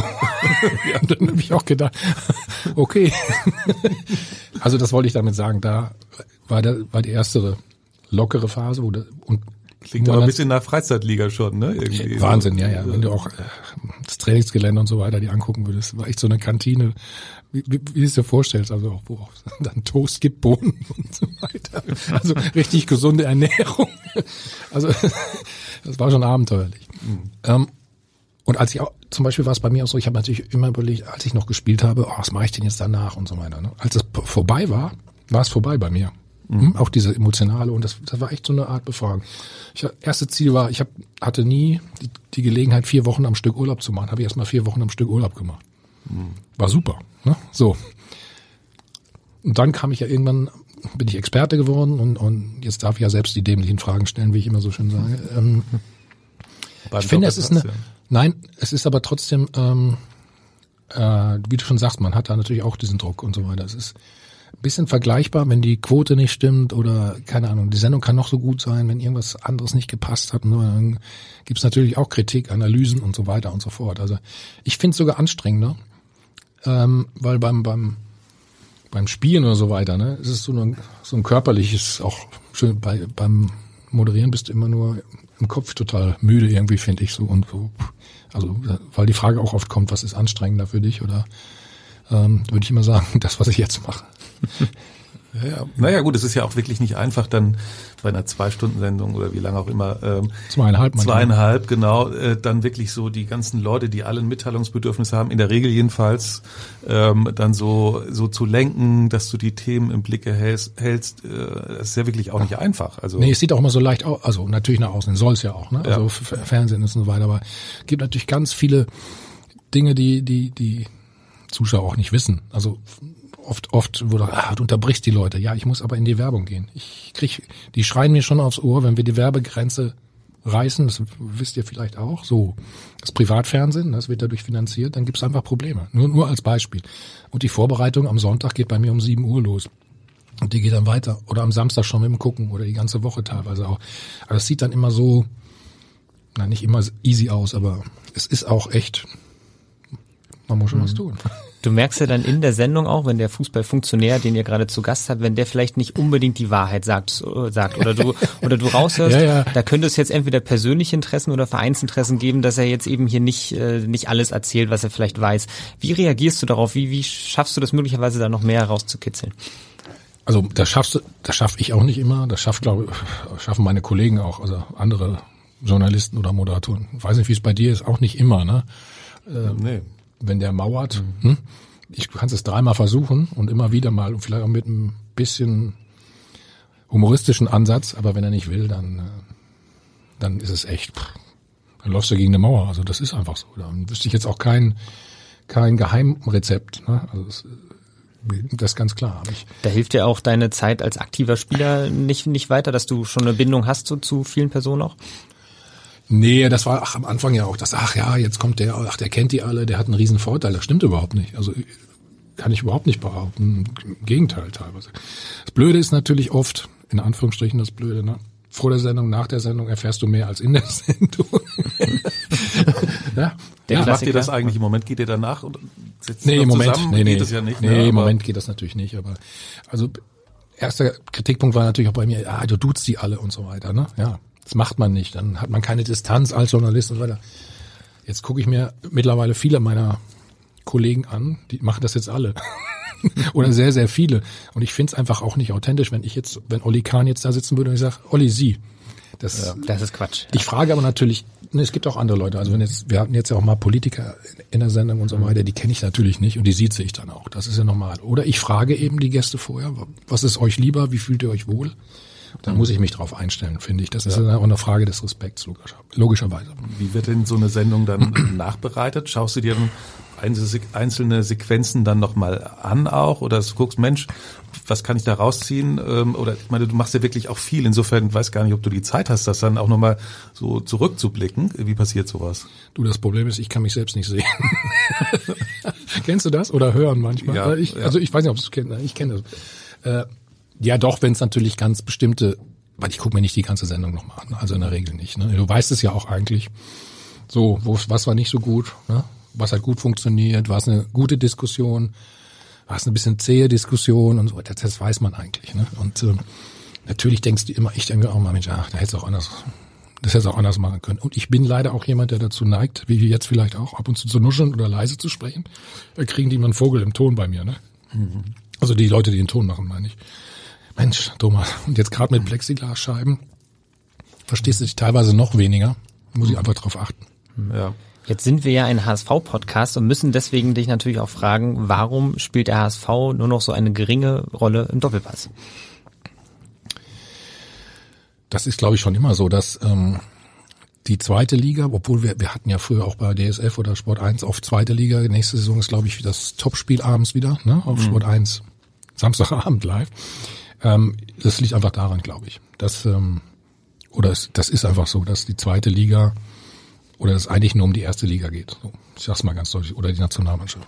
Mhm. Das hat sonst keinen, keinen anderen Grund. Nee. Aber ich glaube, wir hatten trotzdem den HSV letztes oder vorletztes Jahr mal. Ich weiß es gar nicht. Schon lange her. War Marcel nicht ja. mal da? Marcel Janssen oder so? Ich war. Mhm. Ja, schon lange. Das ist, na gut, also eins dürfen wir jetzt auch nicht vergessen, in, jetzt in der heutigen, ähm, oder in diesem ganzen Jahr, es, es kommt natürlich auch nicht unbedingt, oder ich kann es keinem verdenken, wenn er nicht kommen will, was sagt, wegen Corona-Reisen und so weiter, oder Verein lässt es nicht zu. Das ist, das ist natürlich dann auch für uns immer nicht so einfach. Deswegen schalt, haben wir, nee, Marcel haben wir, glaube ich, geschaltet sogar, sowas. Wir haben Marcel Jansen geschaltet. Ähm, ja. Mhm. Aber das hat sonst keinen, keinen tieferen äh, Hintergrund. Wie ist das jetzt eigentlich? Ich meine, ich, ich habe ja das jetzt schon einige Zeit her, aber ich habe die Erfahrung auch mal machen dürfen im Doppelpass, so mit auch mit mit Live. Du kannst es nicht zurückdehnen, du kannst das nicht nicht wegschneiden. Dann dann werden so ein paar Äußerungen getätigt. Jetzt jüngstes Beispiel Steffen Steffen Freund, ähm, der äh, irgendwie so negativ mhm. aufgefallen ist mit Harid und Bentaleb. Wie hattest du das da wahrgenommen? Äh, ist dir das gar nicht so negativ aufgefallen in dem Moment oder wie bewertest du das eigentlich rückblickend? Weil das ist so mhm. diese Live-Geschichte, die die passiert und dann kannst du sie nicht mehr zurückdrehen. Ja, ja klar. Ich bin ein Befürworter, ein großer Befürworter, ähm, was live angeht, weil ich finde, dann ist man konzentrierter, wenn man weiß, man darf immer wieder aufzeichnen. Verspreche versprech ich mich regelmäßig, das kannst du vergessen. Also dann weiß ja. ich, es dauert ewig. Ne? Ja. Deswegen finde ich live gut, weil es auch spontan ist. Authentisch hatte ich schon gesagt. Natürlich, solche Situationen, die helfen mir. Ähm, ich habe so wahrgenommen, kann ich dir genau sagen. Ich kenne natürlich Steffen sehr, sehr gut. Und wenn du jemanden, und das unterschätzt man dann vielleicht auch, wenn man jemanden sehr, sehr gut kennt, dann weiß ich oder ich wusste, was er sagen will. Ich habe jetzt nicht hundertprozentig natürlich dann in dem Moment auf die Wortwahl geachtet, will mich da auch gar nicht rausreden, aber hatte natürlich auf meinem Ohr auch schon wieder meine Regie, was jetzt als nächstes kommt. Dann hörst du auch nicht immer die Antwort hundertprozentig. Das erschwert es natürlich für mich auch, aber das geht nun mal nicht anders. Ähm, und ich glaube, so ging es der Runde auch. Den mhm. meisten zumindest. Ich habe dann ähm, mit Steffen auch nochmal gesprochen und auch am Tag danach. Und er sagt, nee, das habe ich, da habe ich mich echt falsch ausgedrückt. Na, du kennst mich und so. Ja, sage ich, klar. Und dann war es natürlich für ihn eine, eine extrem blöde Situation. Dann sagt, sagen natürlich auch viele, ja, warum greift der Helmer denn nicht ein und so weiter. Und damit, erstens ist es natürlich schon gesagt. Das macht es auch nicht einfacher, das weiß, wisst ihr auch alle. Aber natürlich trotzdem, man muss da schon vielleicht manchmal noch sensibler sein. Und ähm, das sind eben die Live-Situationen, die dann, also die sollen nicht dazu dienen, dass man eine Schlagzeile bekommt. Das wollte ich nur mal ganz klar sagen. Das wäre das wäre bitter. Du bist ja nicht der einzige Moderator im Doppelpass. Ähm, andere stehen ja auch unter Druck. Und eine deiner Kolleginnen hat eine Frage an dich. Hallo lieber Thomas, hier ist die Laura, deine Moderationskollegin und ich glaube, wir haben immer jede Menge Spaß sonntags, wenn wir zusammen den Doppelpass moderieren dürfen. Ähm, ich wurde gefragt, ob ich eine schöne Anekdote zu erzählen habe und da ist mir eine Sache direkt eingefallen. Vielleicht ahnst du schon, was ich jetzt ausplaudern werde. Äh, vor der Sendung machen wir immer so Teasings in die anderen Sendungen, die gerade parallel laufen ähm, und verraten, was im Doppelpass ähm, ja, für Themen es geben wird, welche Gäste mit dabei sind. Und einmal da stand ich da, habe auf Thomas gewartet und gewartet und gewartet. Zehn Sekunden noch, fünf Sekunden noch. Und der Thomas kam einfach nicht. Und plötzlich musste ich, musste ich das Ganze alleine machen. Ohne Thomas. Und ich frage mich bis heute, Thomas, wo warst du? Vielleicht verrätst du es ja jetzt. Wo war Thomas Helmer? Ja, das ist eine, Sch oder andersrum, Laura hat, hat insofern recht, das ist eine Schwäche von mir. Entweder komme ich 30 Sekunden vorher, 10 Sekunden oder gar nicht, wie ihr gerade gemerkt habt. ähm, ich meine mich erinnern zu können, dass das die Sendung war mit Uli Hönes. Und ich war in der Maske bei Uli Hönes und wir haben kurz was abgesprochen noch, ähm, was die Sendung betraf. Und dadurch ähm, man muss sich das so vorstellen, das war damals im Hilton Hotel noch. Hinten auch, selbst wenn man verkabelt ist, ist der Empfang einfach nicht so gut. Hm? Das heißt auch, normal bekommst du aufs Ohr, dann sagst oh, Aufsage in zwei Minuten, in drei Minuten und so weiter. Nee, das hat auch alles nicht funktioniert. und ich glaube, uns wollte auch, mich wollte auch keiner unterbrechen, weil es, das Gespräch mit Uli war gerade so intensiv, dass sich keiner traute zu sagen, Thomas, du musst, du musst da raus. Und außerdem kann Laura das ähm, sowieso wunderbar. Also da habe ich mir überhaupt keine Sorgen gemacht. Wir haben da immer sehr viel Spaß und sie sind ganz liebe Kollegin, muss man sagen. Du, du bist Spaß. dann im, im Laufe der Sendung mit Uli zusammen dann äh, dazugestoßen, oder? Im Laufe der Sendung? Ja, ja weil sie hat ja dann anfangen müssen. Nee, nee, nee, der nee. Teaser nee. war das doch, Stefan. Ach so, der Teaser. Ja, nee, das war vor der Sendung. Es gibt mhm. immer zwei, Aufs wir sagen da Aufsa Aufsager zu, weißt du, immer so meistens um halb elf und um zehn vor elf, also hä? Da mhm. gucken wir, wie sagt man, man guckt da einmal raus ne? und sagt dann, welche Themen, welche Gäste und so weiter und so fort. Und äh, das hat sie, da hat sie einen davon dann alleine gemacht. Aber ist ja schön, wenn sie mich vermisst hat. Habe ich ja Glück gehabt. Bist du noch nervös vor einer Sendung? Äh, angespannt. Nervös ist vielleicht das falsche Wort. Äh, aber ich glaube, man braucht, ja, wie wie es beim Spielen früher auch war, wenn du nicht ein bisschen angespannt bist, dann und zu locker bist, dann ähm, wird es auch nicht gut. Ne? Aber nervös, viele Sachen kennt man, wobei das der Anfang auch immer sehr, sehr wichtig ist, finde ich, für die Sendung. Ne? Manchmal ist es auch oh, sehr viel, aber ähm, um da gut reinzukommen, ist das schon sehr, sehr wichtig. Deswegen äh, bin ich angespannt, würde ich sagen. Ja. Mhm. Das ist der was Dori? Ja?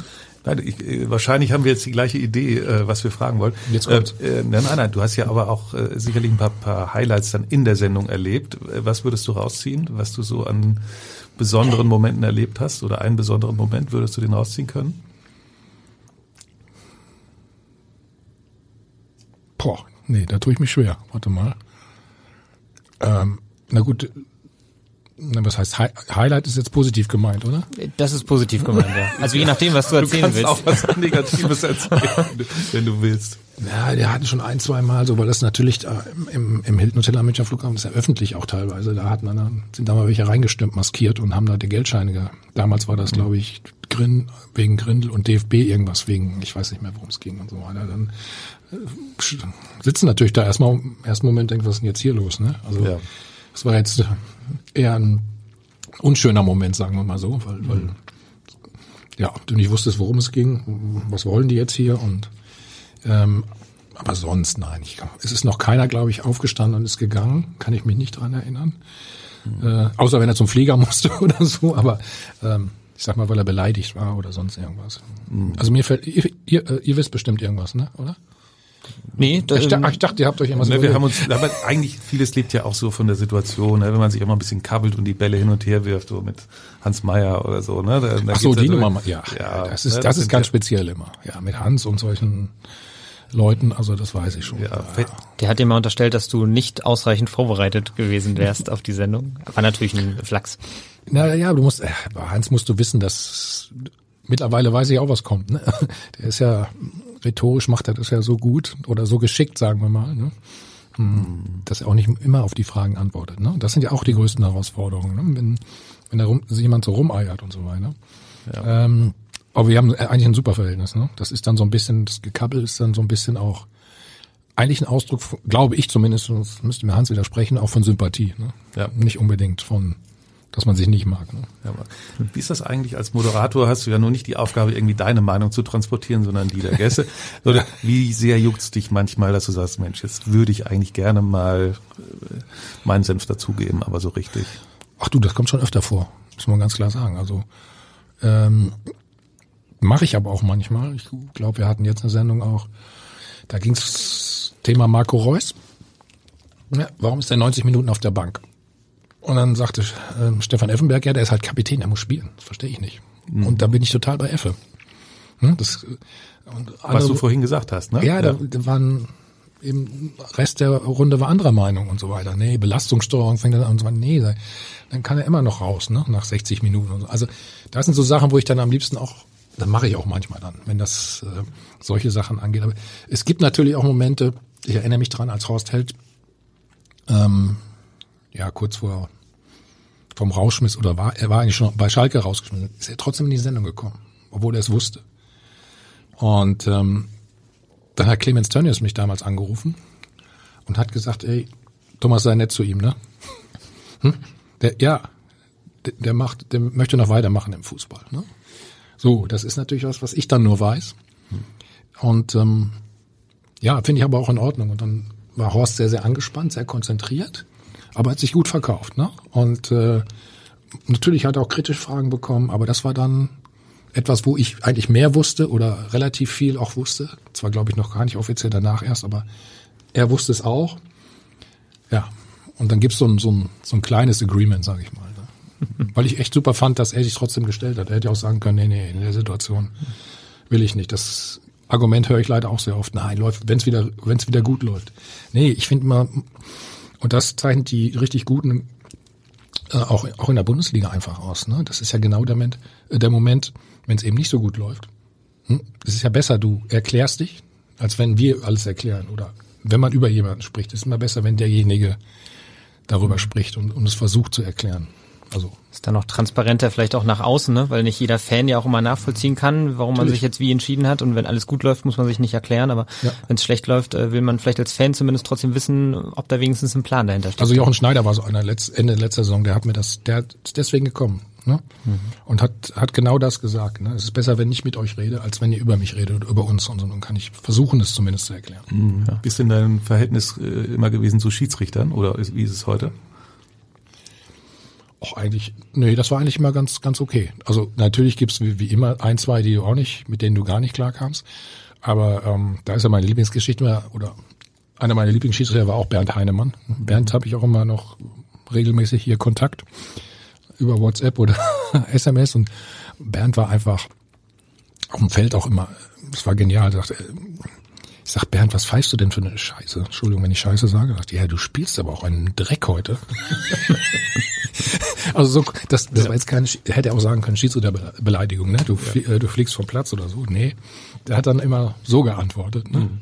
Also mit dem kommt man gut kommunizieren und das ist das Wichtigste, fand ich immer, oder das waren die, die Schiris, mit denen man am besten auskam, die, natürlich hat man sich mal aufgeregt, auch mal auf den geschimpft oder so weiter, aber die dann, pass auf mal lieber so und so und so. Ja. Ähm, Paradebeispiel war mal, wie heißt er denn noch, der Italiener? Sag mal. Der Glatzkopf? Ja, Colina. Äh, Colina. Freundschaftsspiel damals mit Bayern auf Sardinien hat er gepfiffen. Hat er irgendwie eine Entscheidung getroffen und ich habe so den Ball beim Aus und so den Ball so wie, ne, so wütend, ne? Und dann ist er zu mir gekommen mit seinen, ich meine, er sieht ja, wenn er vor dir steht, dann denkst du schon, oh, kannst du auch mal Angst kriegen, so ein bisschen. ja. Guckt er dich, guckt er mich an, auf Englisch sagt er dann nur so nach dem Motto, pass mal auf, mein Lieber.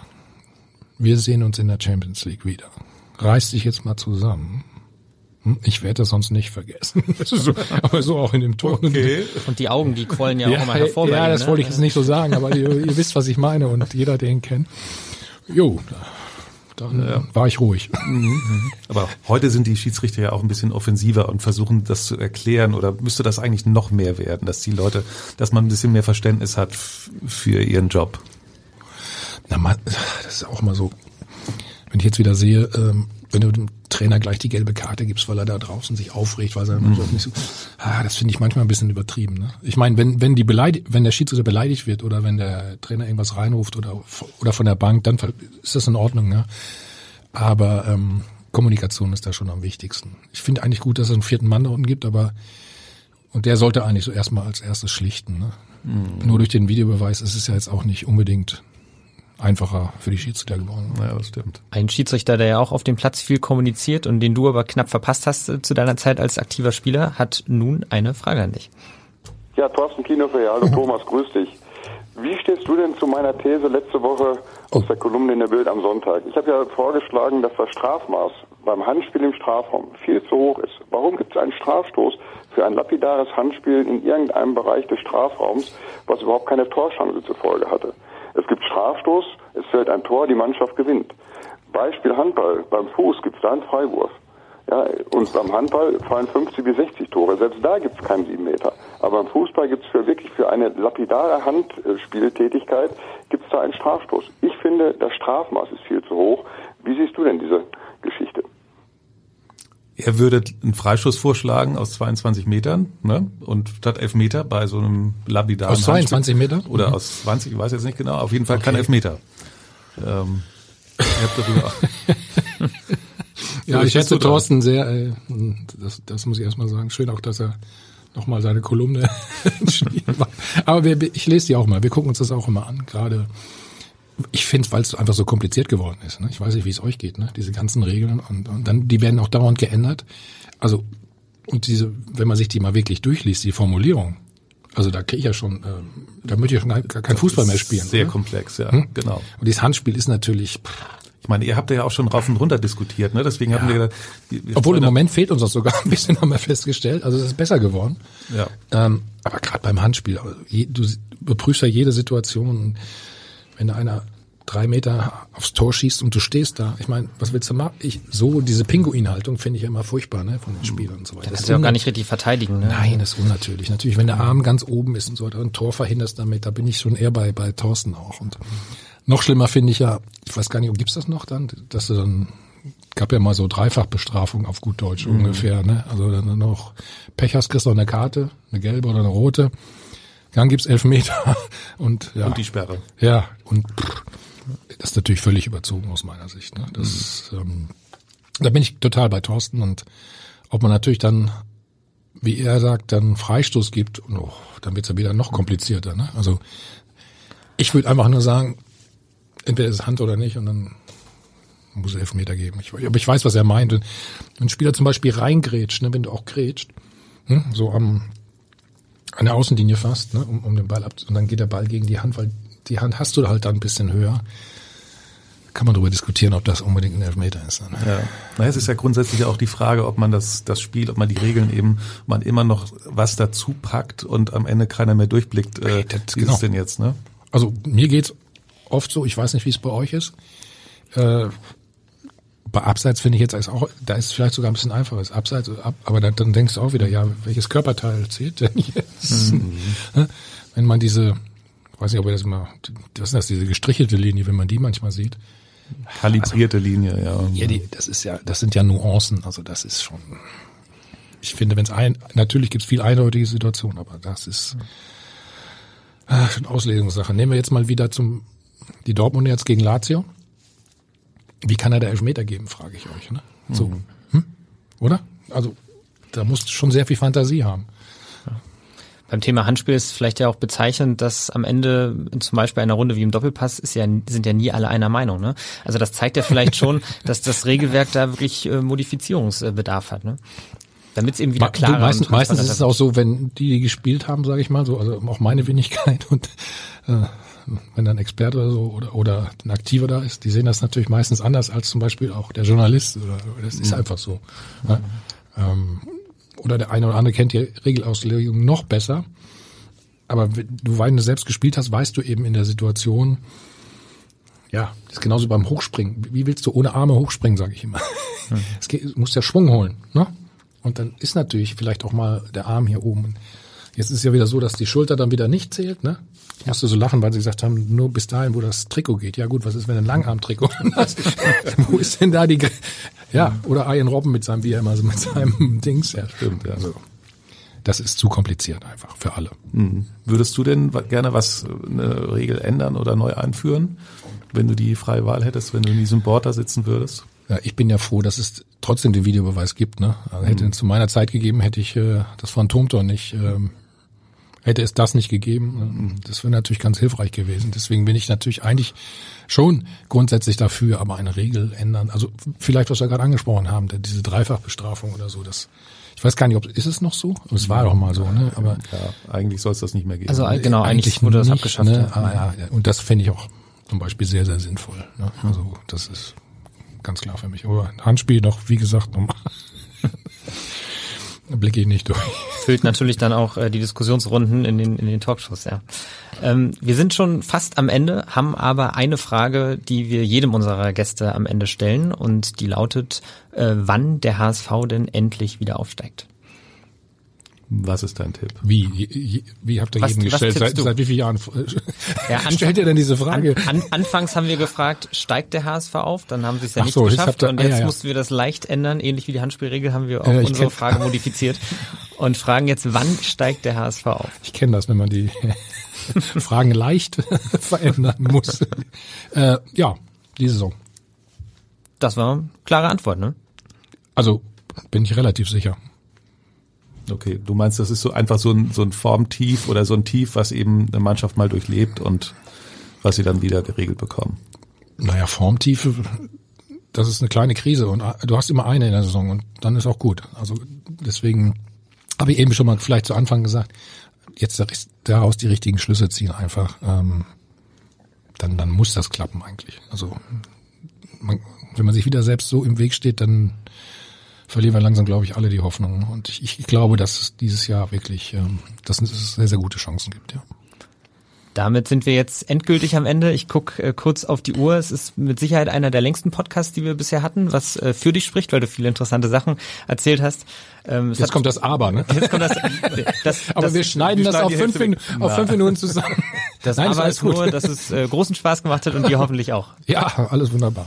Ich bin ja, ja zehn Minuten vor der Haustür hierhin. Also, ja, vielen herzlichen Dank, äh, Thomas. Ich danke euch, ja. ja. Alles Gute. Ne? Bleibt gesund vor allen Dingen. Ja, und wir hören uns auch nächste Woche Montag, wenn es wieder heißt HSV, wir müssen reden. Und in Hamburg sagt man Tschüss, wie du ja weißt, aber bei uns heißt das auf Wiederhören.